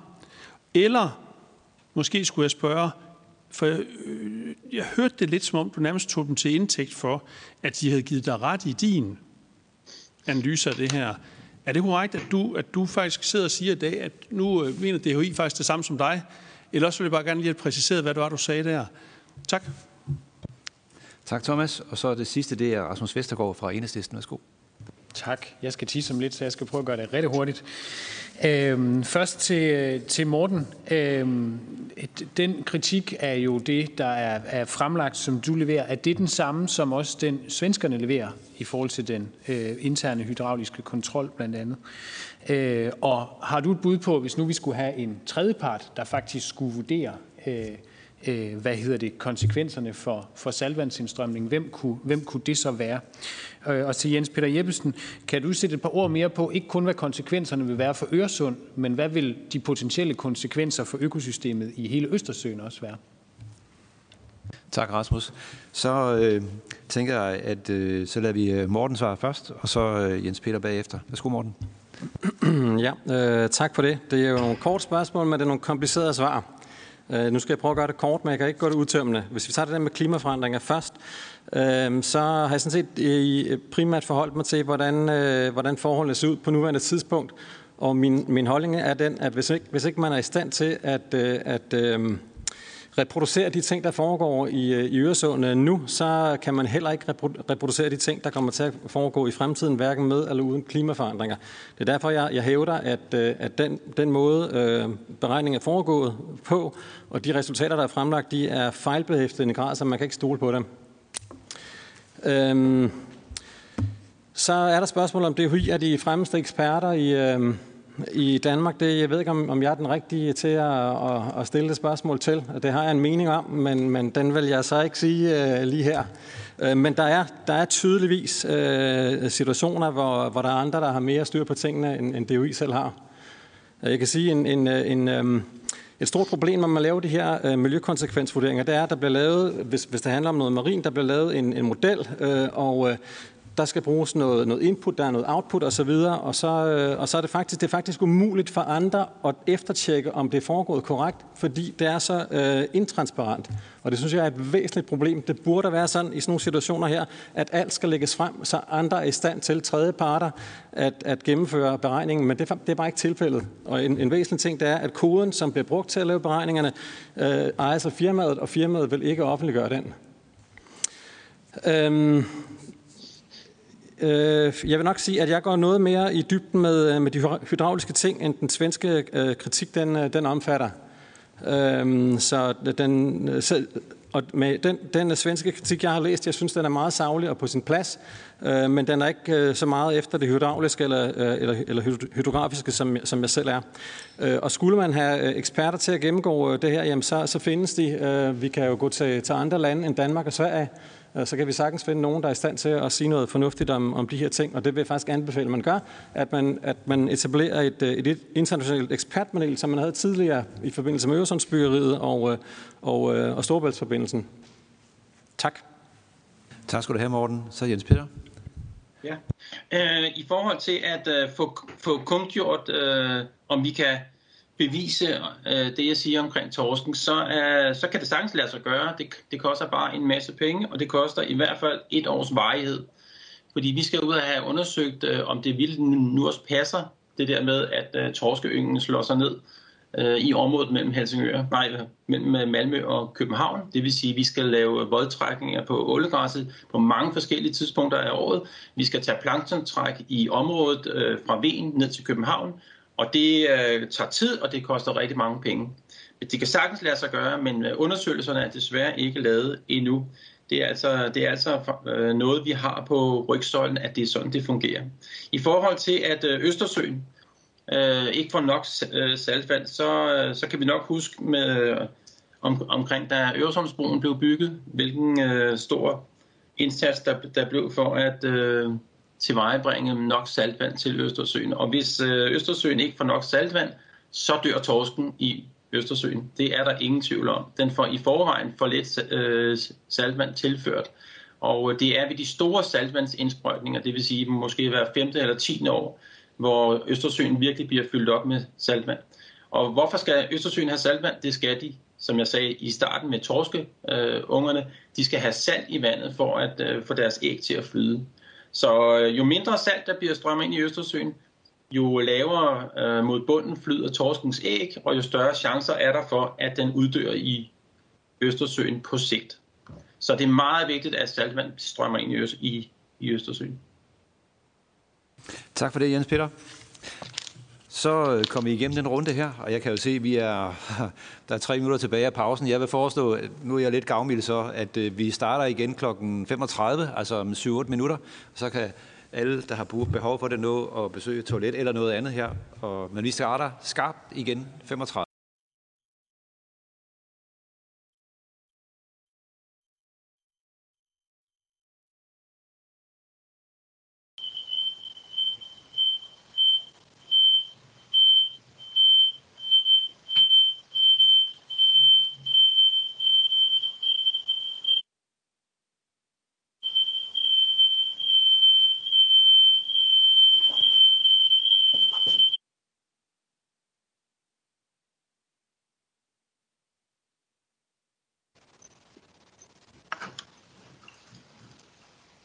Vi prøver lige, skal lige være sikker på, at alle mikrofoner er slukket, så der, der var lige lidt øh, susen lige før. Det tror jeg, det går. Jamen, velkommen tilbage igen, og tak fordi, at øh, I alle sammen er så hurtige. Det er, det er rigtig, rigtig godt. Øh, nu går vi over til en, øh, en runde, hvor vi skal snakke om øh, Lynetteholms-projektets betydning for klimaforskning, kan jeg se. Øh, og jeg tænker, at jeg gør det samme som lige før, at jeg lægger, lader to oplægsholdere lægge op øh, i rap, og så er der mulighed for at øh, så også stille spørgsmål bagefter, fordi så når vi nemlig frem til, til øh, den øh, afsluttende debat, der så øh, kan være her. Og så må vi jo se, at vi kan få det til at hænge sammen i den sidste ende. Godt. Den, øh, den første, der så skal have ordet her, det er Christine Skovgaard Madsen. Hun er forskningschef hos DMI. Så værsgo. Tak skal du have. Og øh, der er måske nogen, der tænker, hvorfor, hvorfor DMI? Vi kommer jo med vejrudsigten, men udover at være øh, myndighed for vejret, eller øh, have styr på vejret, så er vi også øh, civil oceanografisk myndighed, og vi er klimavidenskabelige rådgiver. Så det er derfor, vi er her i dag. Og jeg skal tale om det lidt større billede. Nu har vi hørt rigtig meget om, øh, om Øresund, øh, men når vi skal kigge på stormfloder og klimaforandringer, så er vi nødt til at have de lidt større briller på. Øh, så jeg har lige været inde i tirsdags, da jeg forberedte præsentationen, og taget et screenshot fra vores hjemmeside, hvor vi viser øh, vandstanden i de danske farvande. Hvis der havde været en stormflod på vej, så ville vi kunne se det på det her kort, der viser øh, vandstanden nu her kl. 14, øh, som, sådan som det så ud i prognoserne i tirsdags. Nu er det jo ganske fredeligt i dag, men en stormflod, der rammer København, kan komme både op fra, fra Kattegat og inden fra Østersøen.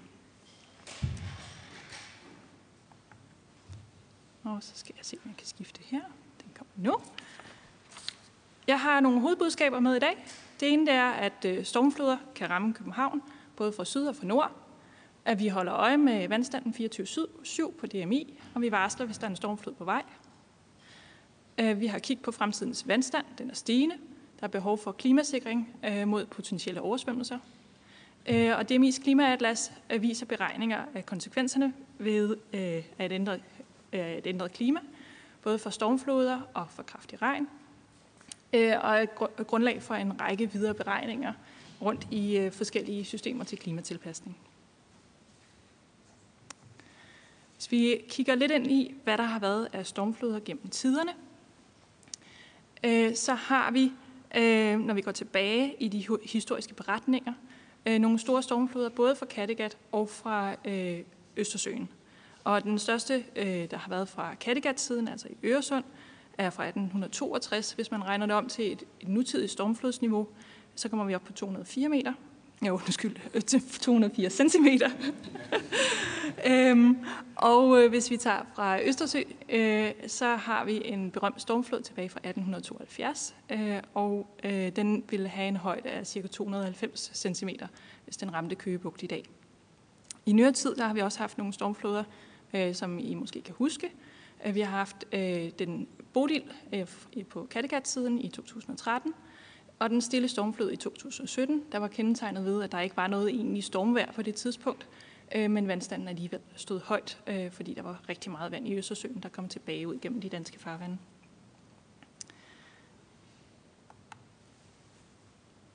Og kommer en ny slide her om lidt. Øhm, I dag der øh, er det kystdirektoratet, der øh, laver højvandsstatistik for Danmark. Det gør de baseret på øh, de stationer, vandstandsmålere, der findes rundt i Danmark øh, og de baserer det på den måleserie, der er målt af stationerne. Så det er lidt afgørende, hvornår målerne er sat op. Øh, og det er sådan, at målerne blev ofte sat, eller der var, blev sat ganske mange måler op efter den her store stormflod i 1872. Det vil sige, at den er ikke med i statistikkerne. Øhm, og derfor har vi den statistik, vi har i dag for København. Havn er den relativt god, fordi der er en, en lang serie data. Øh, der er andre steder i Danmark, hvor tidsserierne er kortere.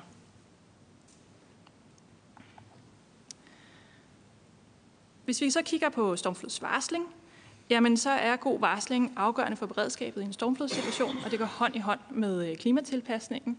Øh, hvis man skulle have en klimatilpasning af Københavns Havn med en, en eller anden form for lukkemekanisme, jamen så er det jo afgørende, at man ved, hvornår man skal lukke mekanismen. Øhm, det er nogle ret omfattende beregninger, der skal til for at lave en stormflodsvarsling. Vi har hørt en del om, hvordan Øresund er ret detaljeret. Øh, det er der brug for at, øh, at beregne, øh, for at kunne sige, hvordan vandet strømmer, og dermed hvor højt vandet kommer til at stå. Så vi skal både kende vejret, og vi skal kende vandbevægelserne, salt og temperatur i hele havområdet, i hvert fald til en, øh, til en vis detaljeringsgrad for at kunne lave sådan en beregning her. Derfor har vi en model, der beregner vandstanden i hele Nordsø- og Østersøområdet, og i Københavnsområdet der er det sådan nogle gittertern på 1 gange 1 km, og øh, 50 slag ned gennem vandsøjlen, der står og beregner fire gange i døgnet, Øh, på vores supercomputer på Island for at holde styr på det her. Så sidder der vagtgående meteorologer og holder øje med de her modelberegninger, kommenterer, hvis der er noget i modellen, der ikke er perfekt, for at give det bedst mulige varsel. Øh, Øh, og jeg skal også sige, at varselsniveauet er fastsat øh, for de enkelte øh, steder, så i Københavns Havn er der fastsat et varselsniveau, som er bestemt sammen med de lokale beredskabsmyndigheder. Hvis vi så kigger ud i fremtiden og på klimaforandringer, jamen så er det jo det her med, at havniveauet stiger på grund af, den stigende temperatur, der dels påvirker vandet i sig selv. Det udvider sig, når det bliver varmet op, fylder mere, så stiger vandstanden, og dels så får det øh, de store iskapper til at smelte.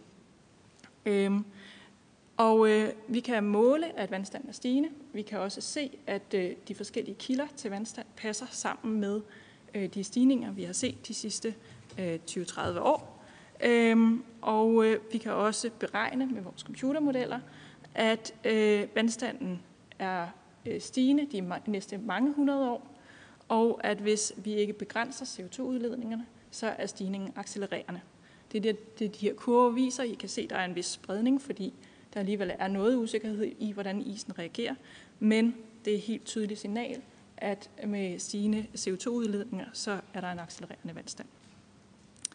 Øhm, der er en lille, men ikke ubetydelig risiko for større stigninger end det, vi ser her. Det har vi i øh, DMI's klimaatlas omsat til, at der er en 5% risiko for 2,4 meters havniveaustigning i Danmark i slutningen af 100, hvis vi fortsætter udledningerne som i dag. Og øh, hvis I kigger op i hjørnet, så kan I se målingerne her fra Københavns Havn. Øh, der kan man udregne, hvad er øh, stigningen i vandstand. Hvis man lægger øh, det, øh, det signal, der er fra landhævning til øh, det her vandstandssignal, jamen så viser sig det, at øh, data i Københavns Havn faktisk øh, ligger ret tæt på det globale gennemsnit. Og det er øh, gyldigt for Danmark generelt, at når man tager højde for landhævningen, så passer det ret tæt med det globale gennemsnit. Det var der ingen, der sagde, at det skulle, men det gør det altså. Øhm, hvis vi kigger på fremtidens vandstand, jamen så i det høje klimascenarie, der er bedste bud på en fremtidig vandstand øh, 50 cm havniveaustigning i slutningen af 100, det vil sige 2071 til 2100. Hvis man kigger på 2100 alene, jamen så får man lidt højere tal. De her tal dem kan I alle sammen finde i øh, DMI's klimaatlas, inklusiv øh, usikkerhedsberegninger. Hvis man så kigger på stormfloder, ja, så er det sådan, at øh, det vi, øh, når vi har en stormflod, øh, så er det jo øh, genereret af vinden, og hvad der har været af, af vand, der har hobet sig op i Østersøen de sidste par døgn, ude ved den danske øh, vestkyst, der vil være tidevandsignal også. Alt det her bliver lagt sammen. Men det ligger jo oven på den vandstand, der er der i forvejen. Så når man har øh, vandstandsstigninger på grund af klimaforandringer, så vil det have betydning for stormfloder. Og det er sådan, at øh, det er der, vi forventer at se det største signal fra, øh, fra klimaforandringerne, der påvirker vandstanden. Det er, at øh, stormfloderne vil oversvømme større områder. Øh, og det er sådan, vi har sat nogle tal på, at de stormfloder, vi kender øh, som noget, der sker en gang hver 20. år øh, i år, det, øh, eller nu, det er det, man definerer som en stormflod i dag, jamen det vil ske hvert eller hver anden år i fremtiden. Øh, der vil man opnå det samme niveau. Endelig så et kort blik på vand fra andre sider, altså fra oven. Øh, I et øh, varmere klima vil der komme øget nedbør i Danmark. Øh, om øh, sommeren øh, vil det gennemsnitlige nedbør stort set være uændret, øh, men det dækker over øh, flere kraftige skybrud, øh, op til 70 procent i slutningen af 100 ved høj øh, CO2-udledning. Øhm, og øh, i en stigning, øh, og der vil være en stigning i øh, vinternedbøren, som øh, vi har beregnet til 24 procent øh, som bedste bud. Øh, igen ved et højt udledningsscenarie i slutningen af 100. Som jeg nævnte, så er DMI's klimaatlas grundlag for de videre beregninger, blandt andet i HIP og kystplanlæggeren øh, og blandt øh, rådgivningens ingeniører, giver et fælles grundlag for øh, klimaberegninger i, øh, for hele Danmark opgjort på kyststrækninger. Og dermed kommer jeg til hovedbudskaberne, som jeg allerede har øh, gennemgået. Tak. Tak for det. Så øh, går vi straks videre, og så beder vi Carsten Arnbjerg Nielsen om øh, at tage ordet. Han er professor i klimatilpasning på DTU. Værsgo. Værsgo. Okay, beklager, det var så 5% af min taletid. Øh, men øh, jeg er også bare en stakkels ingeniør, så, så er måske lidt øh, ude på dybt vand i den her sammenhæng, øh, uden øh, sammenhæng i øvrigt til... Øh, Christine, du må have en, en fjerde ting. Så et, en væsentlig del i den her sammenhæng, det er jo, jeg kan lige så godt være en spoiler, jeg er heller ikke så store for, øh, fortaler for enten for eller imod det her aktuelle lovforslag. Jeg er kraftig fortaler for, at vi snart gør noget ved klimasikring i København, øh, og det er så måske det, jeg skal prøve at snakke lidt om i dag. Øh, og jeg vil starte med nogle øh, økonomiske nøgletal. Jeg bruger ikke dem, vi bruger for Danmark, men bruger dem for internationalt, og det skyldes simpelthen, at, at øh, vi gør det lidt utraditionelt i Danmark, øh, for nu at sige det pænt. Og derfor så øh, har jeg valgt at tage udgangspunkt i noget, som nogle kolleger har lavet, øh, blandt andet nogen fra Italien og Holland. Det, der er væsentligt i forbindelse med, med stigende havanstand, og vi kan måske sige, hvis vi tog udgangspunkt i det, øh, Christine øh, sagde før, så havde hun en fin lille øh, blå kode, der, eller rød kode, der, der sådan steg opad. Og det, den sagde, det var dybest set, at det var godt, at vi sad på første sal omkring år 2300, hvis vi sad her i Christiansborg, fordi ellers så skulle vi nok bruge gondolservicen til at, at komme hen til trappen. Øh, der vil være svørt et sted mellem øh, 10 og 95 procent af tiden øh, i, for at komme hen til Christiansborg omkring år 2300. Så på et eller andet tidspunkt skal vi gøre noget, hvis vi skal have København som hovedstad. Øh, Det øh, gør, at Danmark er i top 5 i Europa med hensyn til sårbarhed. Øh, det er, vi er simpelthen et af de lande, der bliver påvirket mest af klimaændringer, og det skyldes vores lange kystlinje og øh, trang til at bo tæt på kysten. Øh, igen, hvis vi bruger den øh, røde linje, som Christine snakkede om, øh, og nu går jeg helt tilbage til noget, hvor der er en chance for, at nogen af os lever, nemlig over 2100, så de årlige udgifter til oversvømmelse, de ligger et sted mellem 65 og 650 milliarder kroner om året øh, til skader. Og det er selvfølgelig tal behæftet med stor usikkerhed, og en af de væsentligste usikkerheder, det er, at en del af de huse, der bliver oversvømmet, kan man faktisk ikke nå at tørre ud, inden de bliver oversvømmet igen. Og derfor så er det sådan lidt svært at sige, hvad er værdien af et hus, der bliver oversvømmet øh, tiere, end det kan nå at blive brugt. Øh, men øh, det er noget af det. Og så også, og det er jo interessant, fordi når vi giver klimapartnerskaber, så er der ikke nogen, der forholder sig til, at vi skal faktisk, hvis vi skal gøre noget fornuftigt ved det her, så skal vi bygge et sted mellem 1600 og 3500 km diger, for at komme ned på noget, der er samfundsøkonomisk optimalt i klimatilpasning. Og så kan vi komme ned på de her 20-100 milliarder kroner øh, i år 2100, afhængig af igen, hvilke udlændingsscenarie vi bruger. Med optimale investering, så vil dierne have en effektivitet på 3-7 kroner per investeret krone. Med andre ord, i år 2100 vil vi hvert år skulle bruge ca. 100 milliarder kroner bare på kystsikring. Det er den størrelsesorden, vi snakker om, når vi snakker klimatilpasning. Øhm, og selvfølgelig, øh, uden at komme nærmere ind på præcis, så er København det sted i Danmark, hvor vi er mest sårbare. Vi skal alle gøre noget både for København sikring for syd og sikring for nord.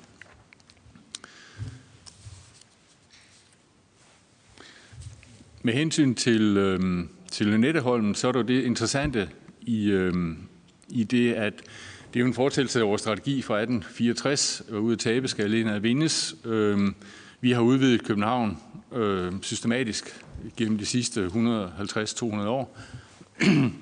Og en af de ting, der jeg synes, der er mest fantastisk i den her sammenhæng, når vi snakker klimasikring, det er jo, at i hvert fald, hvis klimasikringen skal være effektiv omkring Lynetteholmen, så mangler der en lille detalje, nemlig derfra, hvor Lynetteholmen holder op, og så der, hvor Nordhavn begynder. Øh, fordi ellers så løber vandet jo ind der. Tilsvarende så kan vandet jo også løbe ind øh, op i Gentofte Kommune, øh, Dragør Kommune og, og, øh, og også nede sydpå. Så der er nogle steder her, som, hvor vi siger, at klimasikring, vi er ikke færdige, når vi har lavet Lynetteholmen, uanset hvad vi gør.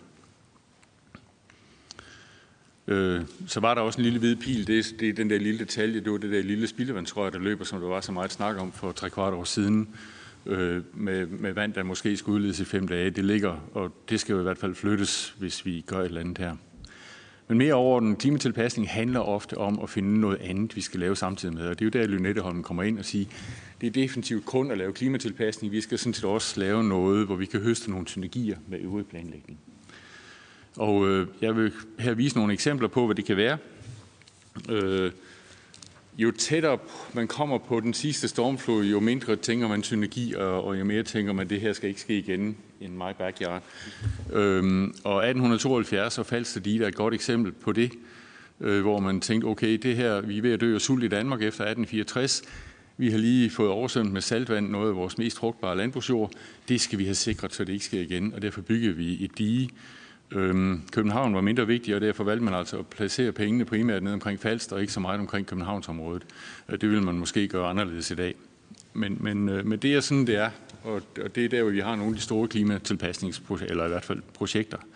Hvis vi kigger på Holland, som er dem, der er mest fantastisk egnet til at bygge øh, klimatilpasning, kaldte det i dag, men de, det skyldes jo den fantastiske øh, oversvømmelse, de havde tilbage i 1963, Øhm, måden de finansierer deres klimatilpasning på, deres synergier, det handler rigtig meget om transport.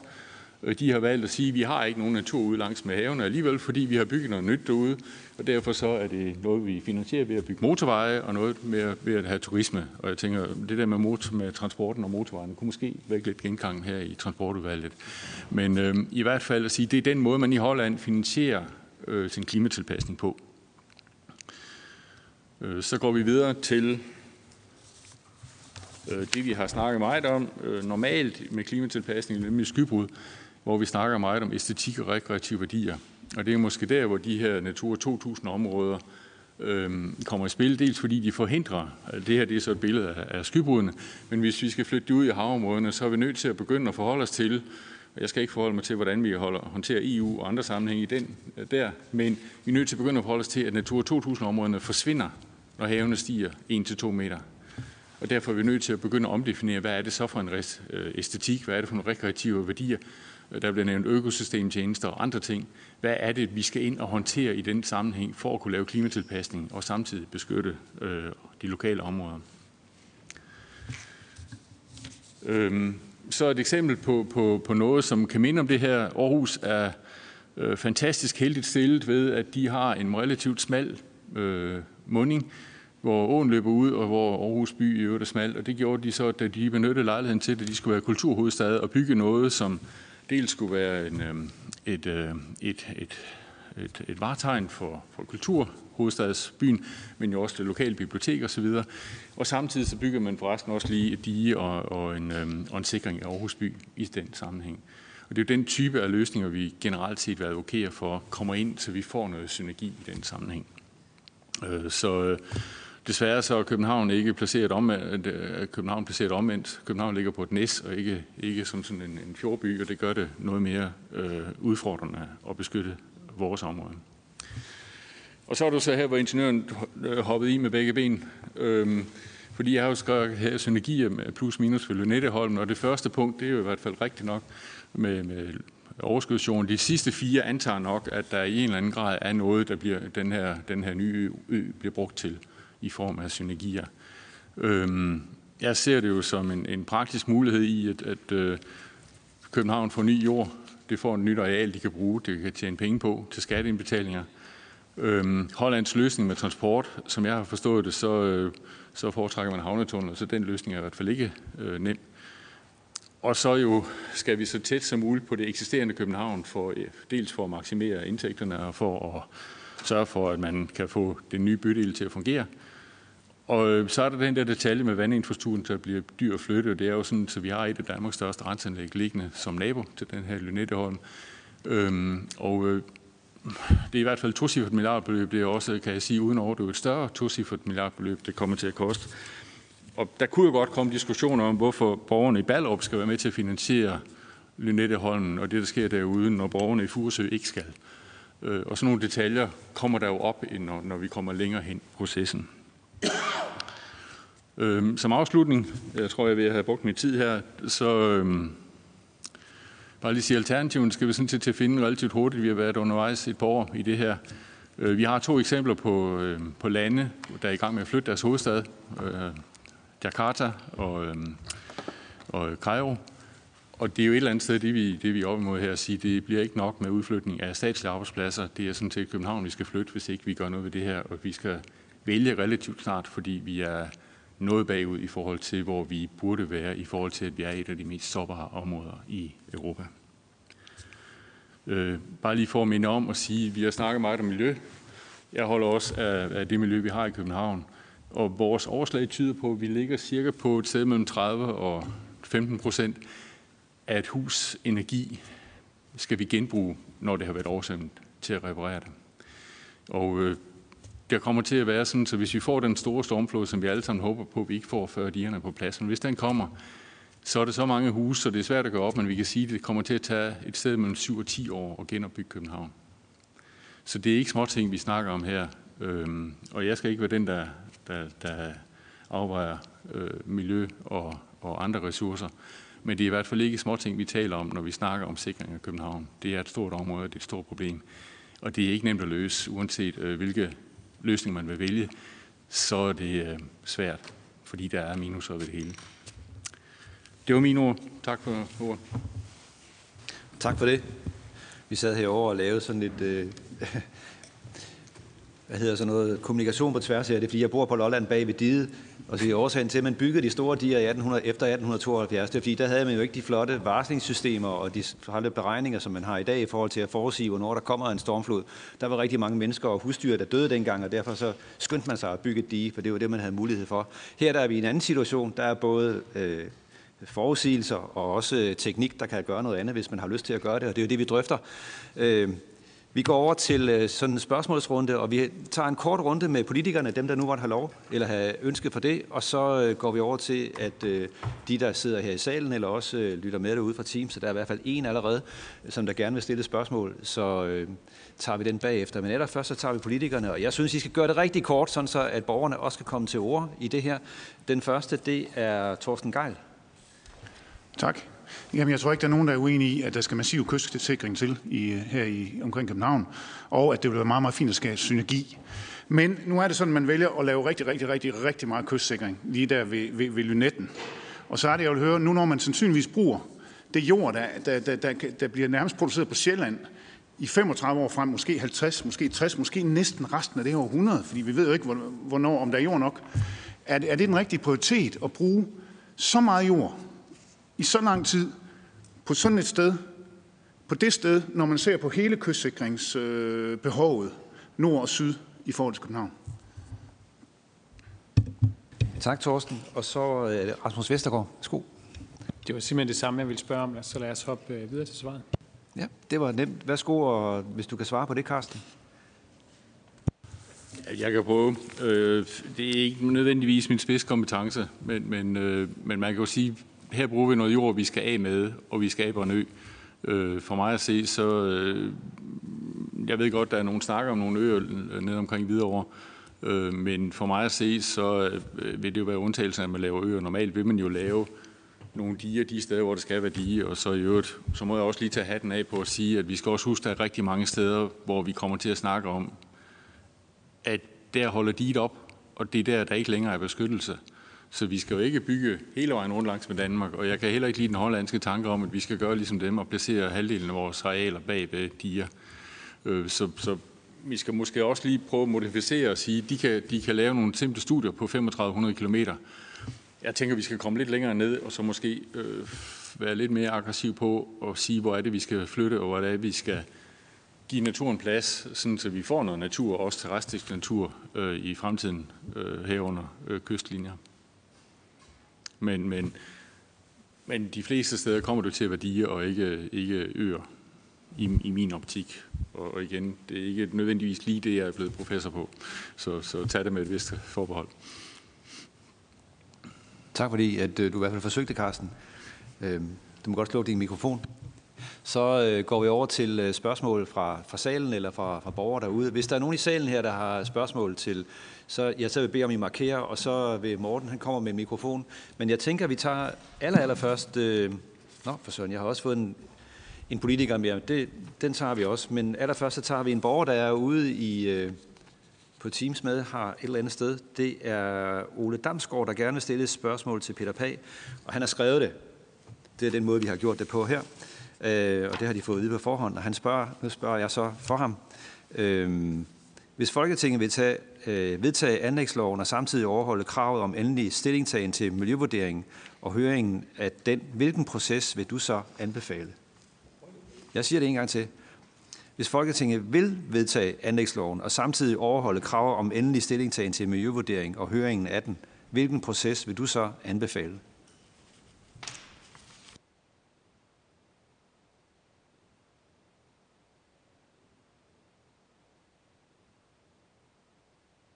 Ja, der. Øh, jeg vil bare sige, at, at når, med de oplysninger, der er nu, så er det ret tydeligt, at der er i hvert fald nogle ting, som nok bør vurderes nærmere. Og det andet er, at øh, det ser ud som om, det er en lidt mere omfattende øh, del. Altså, der er både Natur 2000, det synes jeg, at Margrethe Basse meget fint redegjorde for. Der er nogle problemer om øh, vandet og salinitet. Hvis man skal håndtere det her rigtigt, så vil jeg sige, det skal vel ikke have mere end, at man godt kan nå at lave en øh, ny miljøvurdering, og hvis man ikke vil tage stilling til det hele i første omgang, ja, så kan man lave en strategisk miljøvurdering, og så øh, i forhold til anlæg af, af, af Lynetteholmen, så øh, kører det som en VVM-procedur. Jeg synes bare, at det her virker meget, giver indtryk af, at det er tjusket meget hurtigt igennem, man ikke har haft tid til at undersøge tingene ordentligt, og så må man så løse det. Altså, hvis man ser på de oplysninger, der ligger på Natur 2000, de er så voldsomme, at Miljøstyrelsen som den kompetente myndighed siger, vi mener ikke, det her er nok. hvis man præsenterer det nede ved EU-domstolen, at den statslige styrelse har sagt det her, så bliver det meget svært at overbevise domstolen om, at man har den fornødne sikkerhed for, at man kan tillade projektet. Så kan man bruge undtagelsen, og der er jo en undtagelse, og hele pointen er, jeg synes, at Carsten havde en meget vigtig pointe. Jamen, vi kan jo ikke bare lade naturen, altså, vil vi bevare vores hovedstad, hvor vi vil? Godt. Jamen, det kan jo godt være et fuldstændig lovligt og legitimt formål, men så må vi tage stilling og bruge den undtagelsesbestemmelse og den fremgangsmåde, der er, hvis den undtagelsesbestemmelse skal anvendes. Det er jo ikke sådan, at, at de her regler stopper Folketinget. Det er bare sådan, at de stiller nogle krav til fremgangsmåden, så man foretager den afvejning, og man sikrer så på anden måde de naturhensyn, som så må vige, fordi man ønsker den her beskyttelse. Det er fair nok. Men det kan man altså ikke gøre, hvis man kan regne med, at man kan klare det her på to uger. Det tror jeg ikke på. Tak for det. Så har vi et spørgsmål i salen. Morten, du havde en øh, du var markering hernede. Hvis du øh, fortæller, hvad du hedder, og så fortæller, hvem du stiller spørgsmål til, og så stiller spørgsmålet. Øh, mit navn er øh, Kjeld Larsen, og øh, jeg kommer fra Rådet for Bæredygtig Trafik, og sidder også i Inderby Lokaludvalg, hvor vi har beskæftiget os meget med problematikken.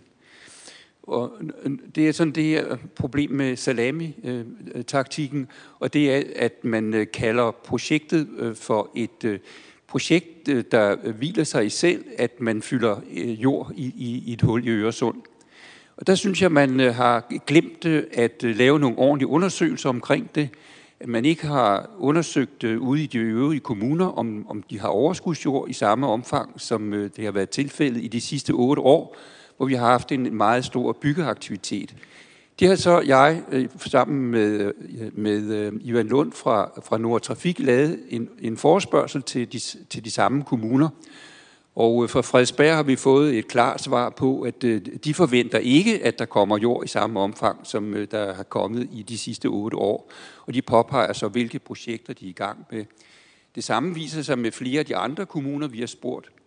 Og vi hører nu fra Albertslund Kommune, at de vil bruge den jord, der kommer Øh, fra øh, udbygningen af, af, til, til tunnelen til, til metroen, den vil de bruge til et, et, øh, projekt omkring naturudvikling i øh, Albertslund Kommune.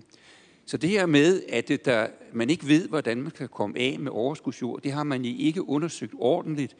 Og øh, det synes jeg, man skal se at få i gang. Fordi samtidig så er jorden jo udgangspunktet for finansieringen af projektet. Det er det, som de folk, der har byggeretter og, og, og leverer jorden til, til øh, projektet her. Det er de indtægter, by og havn skal, skal bruge i starten til at, at få øh, hullet fyldt ud. Så øh, det hviler jo meget stærkt på det her grundlag, med, med både økonomisk og på, på jord, som altså ikke godt blot skal betragtes som en ressource, men også som noget, der kan anvendes øh, brugbart andre steder end bare fuldt i, et hul. Og nu kan jeg godt se, at man har desværre jo ikke hentet en ekspert jeg skal ind på næsten, det her med jord. Undskyld, jeg vil Vi ved, de om... findes, men, men derfor går mit spørgsmål jo faktisk først og fremmest til den tak. ekspert, som By Havn har sendt ind. Tak. Tak for det. Jeg skulle til at sige, om du havde et spørgsmål. Det var godt. Det, det, det synes jeg vil være rigtig fint, hvis vi laver kort, spørgsmålene korte, så er der flere, der har mulighed for at komme til ord og få stillet spørgsmål.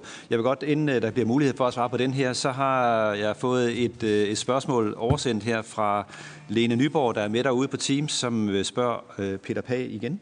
Øhm, om man henset til den anlægsperiode, der bliver kigget på her 40 år eller sådan noget, altså langt frem, øhm, hvor langt frem eller nærmere hvor kort skal der så kigges på den kommunikative eller kommunikative kumulative miljøpåvirkning i forhold til andre projekter, og især planerne? Altså, hvad er praksis inden for det? Så hvis vi tager øh, dit de spørgsmål først, og så øh, kan Peter Pag svare på den her bagefter.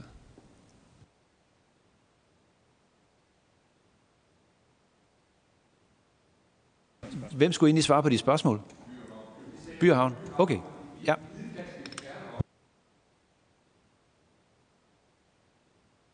Jeg, jeg, jeg, jeg, jeg må indrømme, jeg, jeg er lidt i tvivl om spørgsmålet. Øh, vi har ikke forudsat, at al jord i hverken Frederiksberg eller Københavns Kommune eller omegnskommunerne skal i Lynetteholm. Det, det, det er ikke en forudsætning. Så der vil være plads til andre projekter ved siden af Lynetteholm, uden at det vælter hverken den business case, der ligger bagved, eller, eller projektet som sådan. Øhm, og sådan har det også været hidtil. Det er jo ikke al jord de sidste 10 år, der er endt i Nordhavn. Øhm, sådan, sådan har det ikke været øh, heller øh, hidtidigt. Så, så, så, så, så der burde ikke være et, et problem i den henseende. Tak for det. Og så Peter Pag. Skal jeg sige det en gang til? Ja, nej, jeg fik den. Øh, spørgsmålet var om, øh, hvor lang er tidshorisonten, når man skal se på kumulative virkninger og andre projekter. Altså, hvad ved vi nu? Det er det, vi skal prøve at tage hensyn til. Alt, hvad der kan ske. Der kan, altså, det her er jo, skal jo ikke være spormandsvirksomhed. Det her er, vi ved, der er det her. Det, der er min pointe omkring bydelen, det er, vi ved, det er hensigten, så må det indgå i vurderingen. Det er klart, det kan ikke blive en detaljeret vurdering. Det skal det heller ikke være. Hvis det er en strategisk vurdering, så bliver det jo lidt bredere, fordi det er behæftet med den usikkerhed. Og vi skal også huske, altså vi skal jo ikke træffe beslutninger i dag for dem, der er her om 20 og 30 år. Altså, der, der træffes nye beslutninger. Så det er det, vi ved, og det skal vi prøve at gøre så grundigt og ordentligt. Altså det, jeg der er serveret, altså redegjort for her af folk, der har mere forstand på de tekniske dele, det er, hvad ved vi nu? Det må så indgå, og sammen med de andre ting, der er, så, så må det da en beslutningsgrundlag, og så må vi forholde os til det. Hvis det betyder, at vi skader noget beskyttet natur i dag, ja, så må vi tage stilling til, at bruge, så må man jo bruge undtagelsesbestemmelsen. Der er en undtagelsesbestemmelse, og så er der nogle krav om procedurer, der kompenserer en foranstaltninger. Alt det må man så forholde sig til når man, hvis man vil beslutte projekter og synes, det er tilstrækkeligt vigtigt. Der er ikke noget, altså reglerne forhindrer ikke, at man synes, noget er vigtigere end noget andet.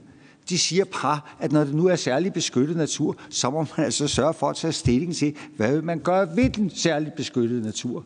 Længere er den heller ikke. Tak for det. Det var meget klart og tydeligt.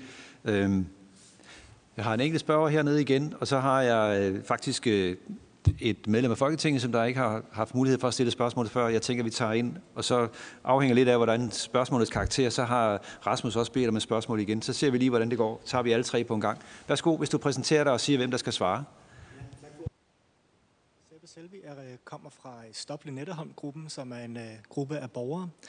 Øhm, og jeg lavede en undersøgelse derinde. Vi er 4.500 medlemmer, og cirka 10 procent har svaret, at de er meget bekymrede omkring havmiljø og øh, badevandskvaliteten i Københavns Havn. Nu har jeg et spørgsmål til Peter Pag i forhold til det her med at dele projekter op, og hvad er et kendt projekt? Øh, vi ved alle sammen, at der er metro og havnetunnel og byggeri, som er blevet skåret fra. Der er også det her med den nødvendige dokport, der er blevet skåret fra, som kommer til at have væsentlige betydninger på havnemiljøet. Øhm, men der er også det faktum, at der skal ske sikring. For syd, for at vi har en fuldstændig sikring af Københavns Havn. Er det også at antage denne sydlige sikring som en del af det, der skal være en del af VVM-projektet, kan man sige, fordi at Københavns Kommune har Stormflodsplan 2017 med, hvad der skal sikres i København, så bør øh, en del i en klimasikring også helhedsvurderes øh, som et samlet VVM. Tak. Tak for det. Det var meget præcist. Nu lovede jeg, at øh, Anne Valentina skulle have lov til at stille spørgsmål, så det gør vi nu. Hun er der på Teams et eller andet sted, håber jeg. Der, værsgo Anne. Ja, det er jeg. Hej. Tak for nogle rigtig fine oplæg. Øhm, jeg vil nok lige koncentrere mig lidt om, øh, om det juridiske, og derfor så er det her sikkert mest relevant for, for Peter og en Margrethe øh, i første omgang. Øh, først og fremmest så øh, er vi i SF også en lille smule ked af, at kammeradvokaten ikke forholder sig ordentligt til den kritik, der er kommet både fra, fra jer, øh, men sådan set også andre steder fra. Det har vi bedt om, øh, og efter min vurdering sådan set også fået lovning på, at, øh, at der er nogen øh, hos kammeradvokaten, der kommer til at forholde sig til. Så så langt, så godt. Der er blevet stillet et forslag om, øh, at en SMV ligesom kunne løse problemerne langt hen ad vejen. Jeg kunne godt tænke mig, at der blev sat lidt flere ord på præcis hvordan og i hvilken proces det i så fald skulle være. Øhm, I forhold til undtagelsesbestemmelserne i direktiverne, så øh, forstår jeg jo, at, at de er ikke brugt korrekt.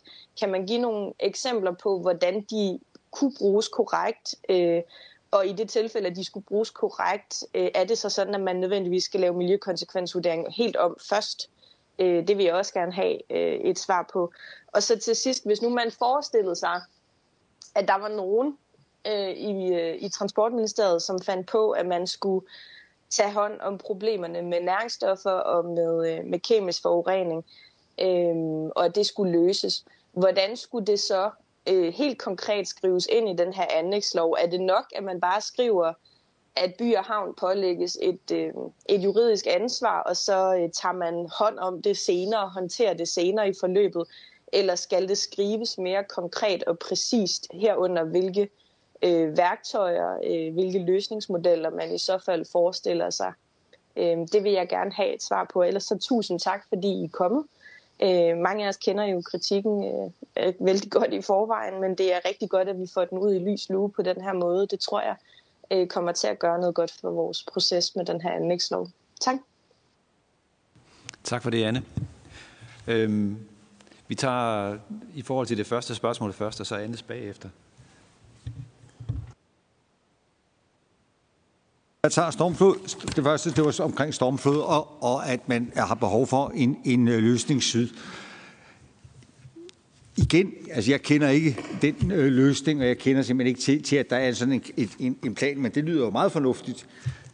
Min pointe er bare, jamen hvis man ønsker at gøre det her, så må man jo se på det samlede, og hele pointen er, at det kan man jo ikke, når man ikke har en konkret projektering. Det er jo fuldstændig rigtigt. Man har en VVM er noget, man, man ved skal være noget i den retning her. Det kan man ikke. Men det, man kan gøre der, det er at lave det, der kalder en strategisk vurdering. Det er altså at sige, hvad er det samlet? Her prøver man at vurdere de overordnede rammer og få angivet, hvad skal man være opmærksom på, så man altså så at sige har den overordnede ramme, som man tager stilling til, så man ikke bygger noget, som i virkeligheden tvinger til at lave noget andet, som har nogle meget voldsomme virkninger. Det er det, der er hele filosofien i det her. Så, så andet, altså, man kan jo ikke gå længere i det, og det går mig så til det andet spørgsmål. Kan man så bare løse det? Ja, altså, det der er grundtanken ved de her regler, så er man nødt til at sige noget meget kort om, det er, da man havde VVM-regler, eller det har vi jo stadigvæk for projekter, så løb man i en række tilfælde ind i, at man havde fastsat nogle bindende rammer for, hvad der skulle være. Altså for eksempel, for nu at tage et kendt sag, støjen fra vindmøller. Så hvis man klagede over støj fra vindmøller, så fik man at vide, at det kan vi ikke tage stikken til, at det skal ikke vurderes yderligere, for det står nemlig i vindmøllebekendtgørelsen. Det har man så, det, ja, det, det var sådan, vi har gjort. Andre har gjort det samme. Det man vil med SMV, det her bare til illustration, det er at sørge for, men det er jo ikke meget sjovt at holde en offentlig høring, hvis alt det folk interesserer sig for, og der er væsentligt. Det har vi afgjort, inden vi starter. Så kan vi lige så godt lade være. Så siger man, de her overordnede, som har væsentlige virkninger, dem må vi vurdere. Hvad betyder det? Ja, det betyder, at man her i forhold til anlægsloven må vurdere de væsentligste spørgsmål som den overordnede ramme. Når man har gjort det, altså fordi det har man jo virkelig gjort, og det kan ikke blive særlig detaljeret, det er fair nok, så kan man sagtens parallelt med det forløb køre en VVM-procedur på det projekt, man nu har. Altså, så vi både har den overordnede virkning, og vi har projektet, altså her, Lynetteholm. Hvad er det, vi vil? Hvad har vi så taget stilling til? så er det jo gået ordentligt til. Øh, hvor hurtigt det kan gøres, det ved jeg ikke, men, men man kan godt gøre det på den anden måde. Det er ikke sådan, at de her regler fuldstændig skal lukke, så man ikke kan foretage sig noget. Det kan man godt. Øh, jeg tror, var det ikke nogenlunde... Jo, sidst der var et helt spørgsmål. Kan man klare det hele ved at meddele et pålæg til øh, By og Havn om, at Dertil må jeg kort sige, den metode har man altså rent faktisk anvendt herinde i Folketinget. Man gjorde det i forbindelse med Østerild. Der sagde man, at man ville lave afværgeforanstaltninger, altså for at sikre øh, i forhold til, til den beskyttede natur. Det vil man klare på den måde. Og det øh, fik øh, man jo overbevist Folketinget om, og det fik man også overbevist landsretten om.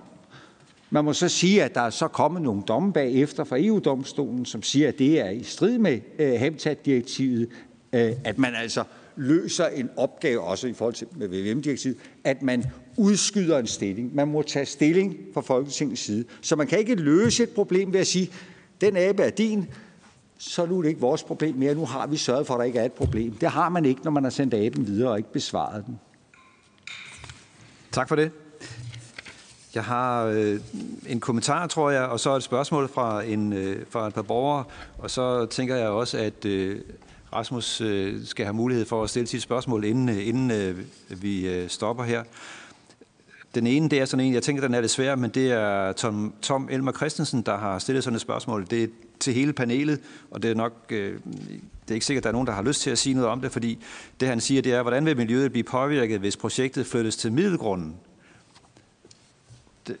Det, ligesom, det, det er jo, det ved jeg godt, det har været diskuteret undervejs i det projekt her, men det er jo ikke det, der ligesom er på dagsordenen i forhold til Lynetteholm. Men jeg, nu siger, siger jeg det alligevel, for nu har han været så venlig at kontakte os. Og så kan I jo se, om der er nogen, der har lyst til at sige noget om det. Men en anden borger, der hedder Ingvar Sejer, har et spørgsmål. Det, det er mig. Nå, det er dig. Undskyld. Det er, ja, ja, okay. Det er jo, det er vanvittigt. Jeg har ikke stillet spørgsmål. Nej, men bliver lidt forvirret her. Det er en, der hedder Morten Kravl. Ja, jeg kan ikke læse det helt. Moskov, tror jeg, der hedder, eller sådan noget. Der spørger dig, Ingvar. Yes. Det er sådan, det er. Og det er i forhold til, øh, øh, han skriver han, eller siger noget af især, altså ud fra det møde, der vi har her, og det, der er blevet klargjort, hvor der er sådan rigtig mange øh, konsekvenser, som der måske skal tages mere seriøst fremover. Så spørger han sådan, om det, man eventuelt kan sænke farten øh, i overvejelserne af projektet. Skal jeg prøve at svare på det? Det må du gerne, ja. Øhm, øhm, altså, øhm, det er jo i sidste ende op til, til vores ejere, Københavns Kommune og, og, og, og staten, om, om hvor hurtigt vi skal arbejde. Vi gør, hvad vi, vi bliver bedt om. Og i sidste ende er det jo op til Folketinget her, om, om man føler sig klar til at, at, at vedtage loven. Øh, vi er dog af den overbevisning, at, at vi har svaret på de ting, vi skal svare på. At vi har grundige svar på, på, øh, på alle tingene. Øh, medgiver gerne, at øh, det er et omfattende materiale, og øh, det, er ikke, øh, det er ikke super nemt at orientere sig i. Øh, meget af vores dialog, blandt andet med Miljøstyrelsen her i sidste runde, som der også har været øh, citeret, har jo handlet om, hvor præcis øh, står de forskellige vurderinger henne. Og øh, noget af deres kritik har gået på, at det havde været hensigtsmæssigt, hvis det var sammenfattet på en anden måde.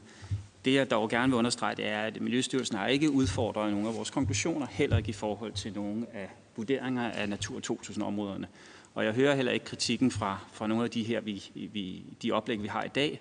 Der er en, der er en overordnet kritik, men vi hørte kun lige noget med nogle marsvin, men, men også det er belyst grundigt med materialet. Så, så vi mener, det er klart til at tage stilling til det, men om man vil, det er andre, der skal. Tak for det. Du må godt lige slukke en gang. Jeg tænker, at øh, nu er vi så langt hen i tiden, så det sidste spørgsmål, og der er også to korte i virkeligheden, men så skal I være hammerne små. Rasmus Vestergaard har øh, stillet et spørgsmål, og så er der to korte spørgsmål. Et fra Thorsten Geil og et fra Thomas Jensen. Så får I lov til at svare, og så slutter vi der. Ja, jeg har et meget kort spørgsmål til, til Peter. Hvis man laver et anlægsprojekt, som har nogle efterfølgende konsekvenser, eksempelvis Lynetteholm, som jo vil have den konsekvens, at rensningsanlægget Lynetten skal flyttes. Skal det så ikke tænkes ind ifølge VVM-direktivet, eller som minimum, der så i hvert fald laves en strategisk miljøvurdering af? Det var et spørgsmål, I har skrevet ned. Øh, vent et øjeblik. Vi tager lige de to øh, korte bemærkninger eller spørgsmål. Torsten Geil først. Jeg forstår, at 30 procent af den jord, der skal hældes i Lynetteholmen, skal hentes udenfor, udefra, altså væk fra hovedstaden. Hvad, hvor langt er den fjerneste destination, som man regner med, det jord skal fra? Tak for det, Thorsten. Det var meget præcist. Thomas Jensen?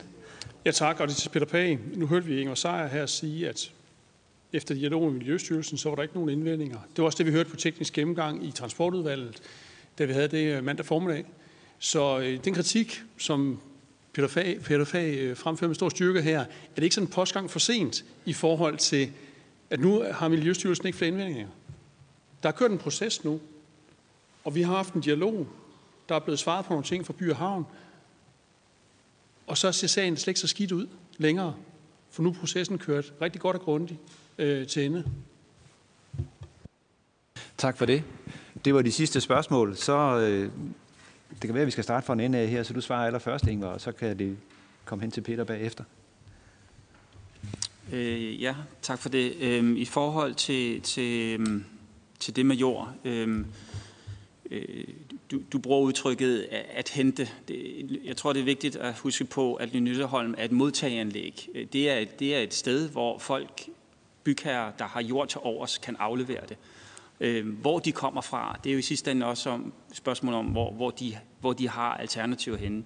Vi kan fortælle, at i de sidste, i Nordhavnsdepotet, der i en, en hurtig søgning, der kan vi se, der er kommet jord fra Gilleleje blandt andet.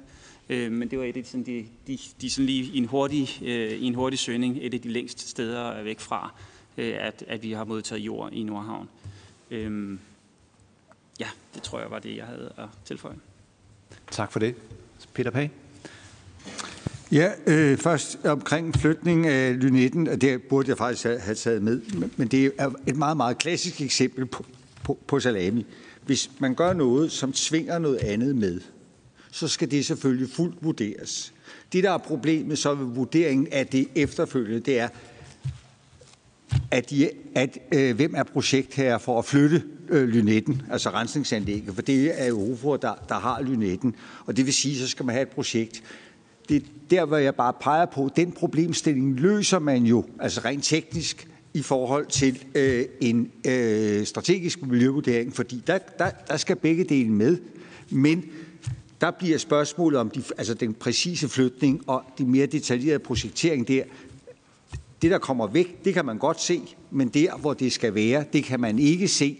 Det må så indgå i det strategiske, sådan at man så at sige får de overordnede synspunkt med. Det er det, der er grundideen i det her. Jeg synes ikke, det er, altså, det er det, der er tanken, det er, at man altså ikke bare træffer nogle meget vidtgående beslutninger, som i virkeligheden foregår i på nogle meget vidtgående bagefter. Og så i forhold til spørgsmålet omkring øh, det er for sent. Ja, det ved jeg ikke. Altså, øh, det, det, det, det, det jo, må man jo overveje for sig selv, men det man jo skal sikre sig, det er, mener man øh, efter det, man har fået at vide, det er det Folketinget skal tage stilling til, at man har de fornødne oplysninger om øh, det her projekts øh, væsentlige miljøvirkninger, som man kan tage stilling til. Mener man, at man har sikkerhed for, at de oplysninger viser, at der ikke sker væsentlig skadelig virkning? Og mener man derefter, at man med loven har taget stilling til alle de konkrete projekter, som det medfører? Hvis alt det kan besvares ja, så øh, kan man jo gå videre. Jeg har meget svært ved at se, øh, man kan ikke sige, at det, har, at, at, at, at det er for sent nu. Altså, den viden, man har nu om, at der er usikkerhed, den viden gælder jo indtil beslutningen er taget. Mit spørgsmål gik på, at den kritik, du har med, at Miljøstyrelsen siger alt muligt. Nu hører vi Ingvar Seier sige, at der har været jo en proces efterfølgende. Der har været to høringsrunder. Og vi har hørt i vores, ved vores øh, interne tekniske gennemgang i transportudvalget, at nu er der ikke mere udsat på det fra Miljøstyrelsens side. Nu har de fået svar på de ting. Så mener jeg ikke, at, at vi kan sige, at, øh, at Miljøstyrelsen har, øh, er så så kritisk over for det projekt længere. Der kørt en proces, og nu er jeg som udvalgsmedlem i hvert fald godt oplyst omkring, så jeg kan gå videre med projektet. Tak for det, Thomas. Normalt så beder man om ordet, inden man får det, ikke også? Så værsgo, Peter.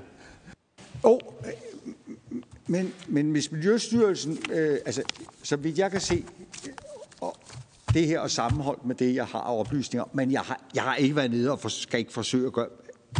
Jeg har ikke bare forstået, at, at det er faktuelle oplysninger, som til synligheden mangler. Hvis Miljøstyrelsen på baggrund af en diskussion er nået frem til noget andet, så er det selvfølgelig Miljøstyrelsens synspunkt.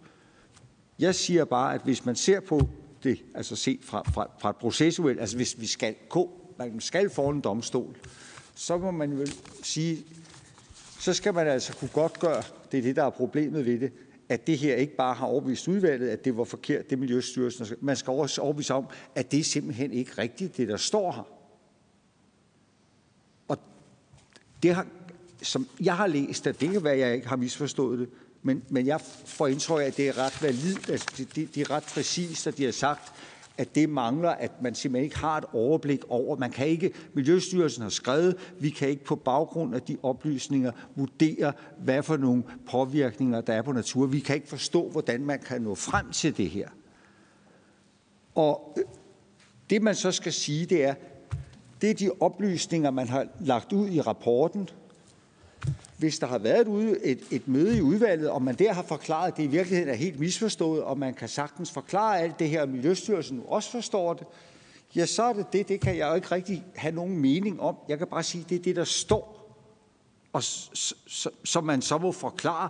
Men det kan jo være, at man, altså, hvis man, man kan forklare, hvorfor alt det her er forkert i bemærkningerne til, til loven, altså til udvalgsbetænkningen, så kan man selvfølgelig godt. Og så må jo, der er ret meget, der skal så kommenteres i hvert fald.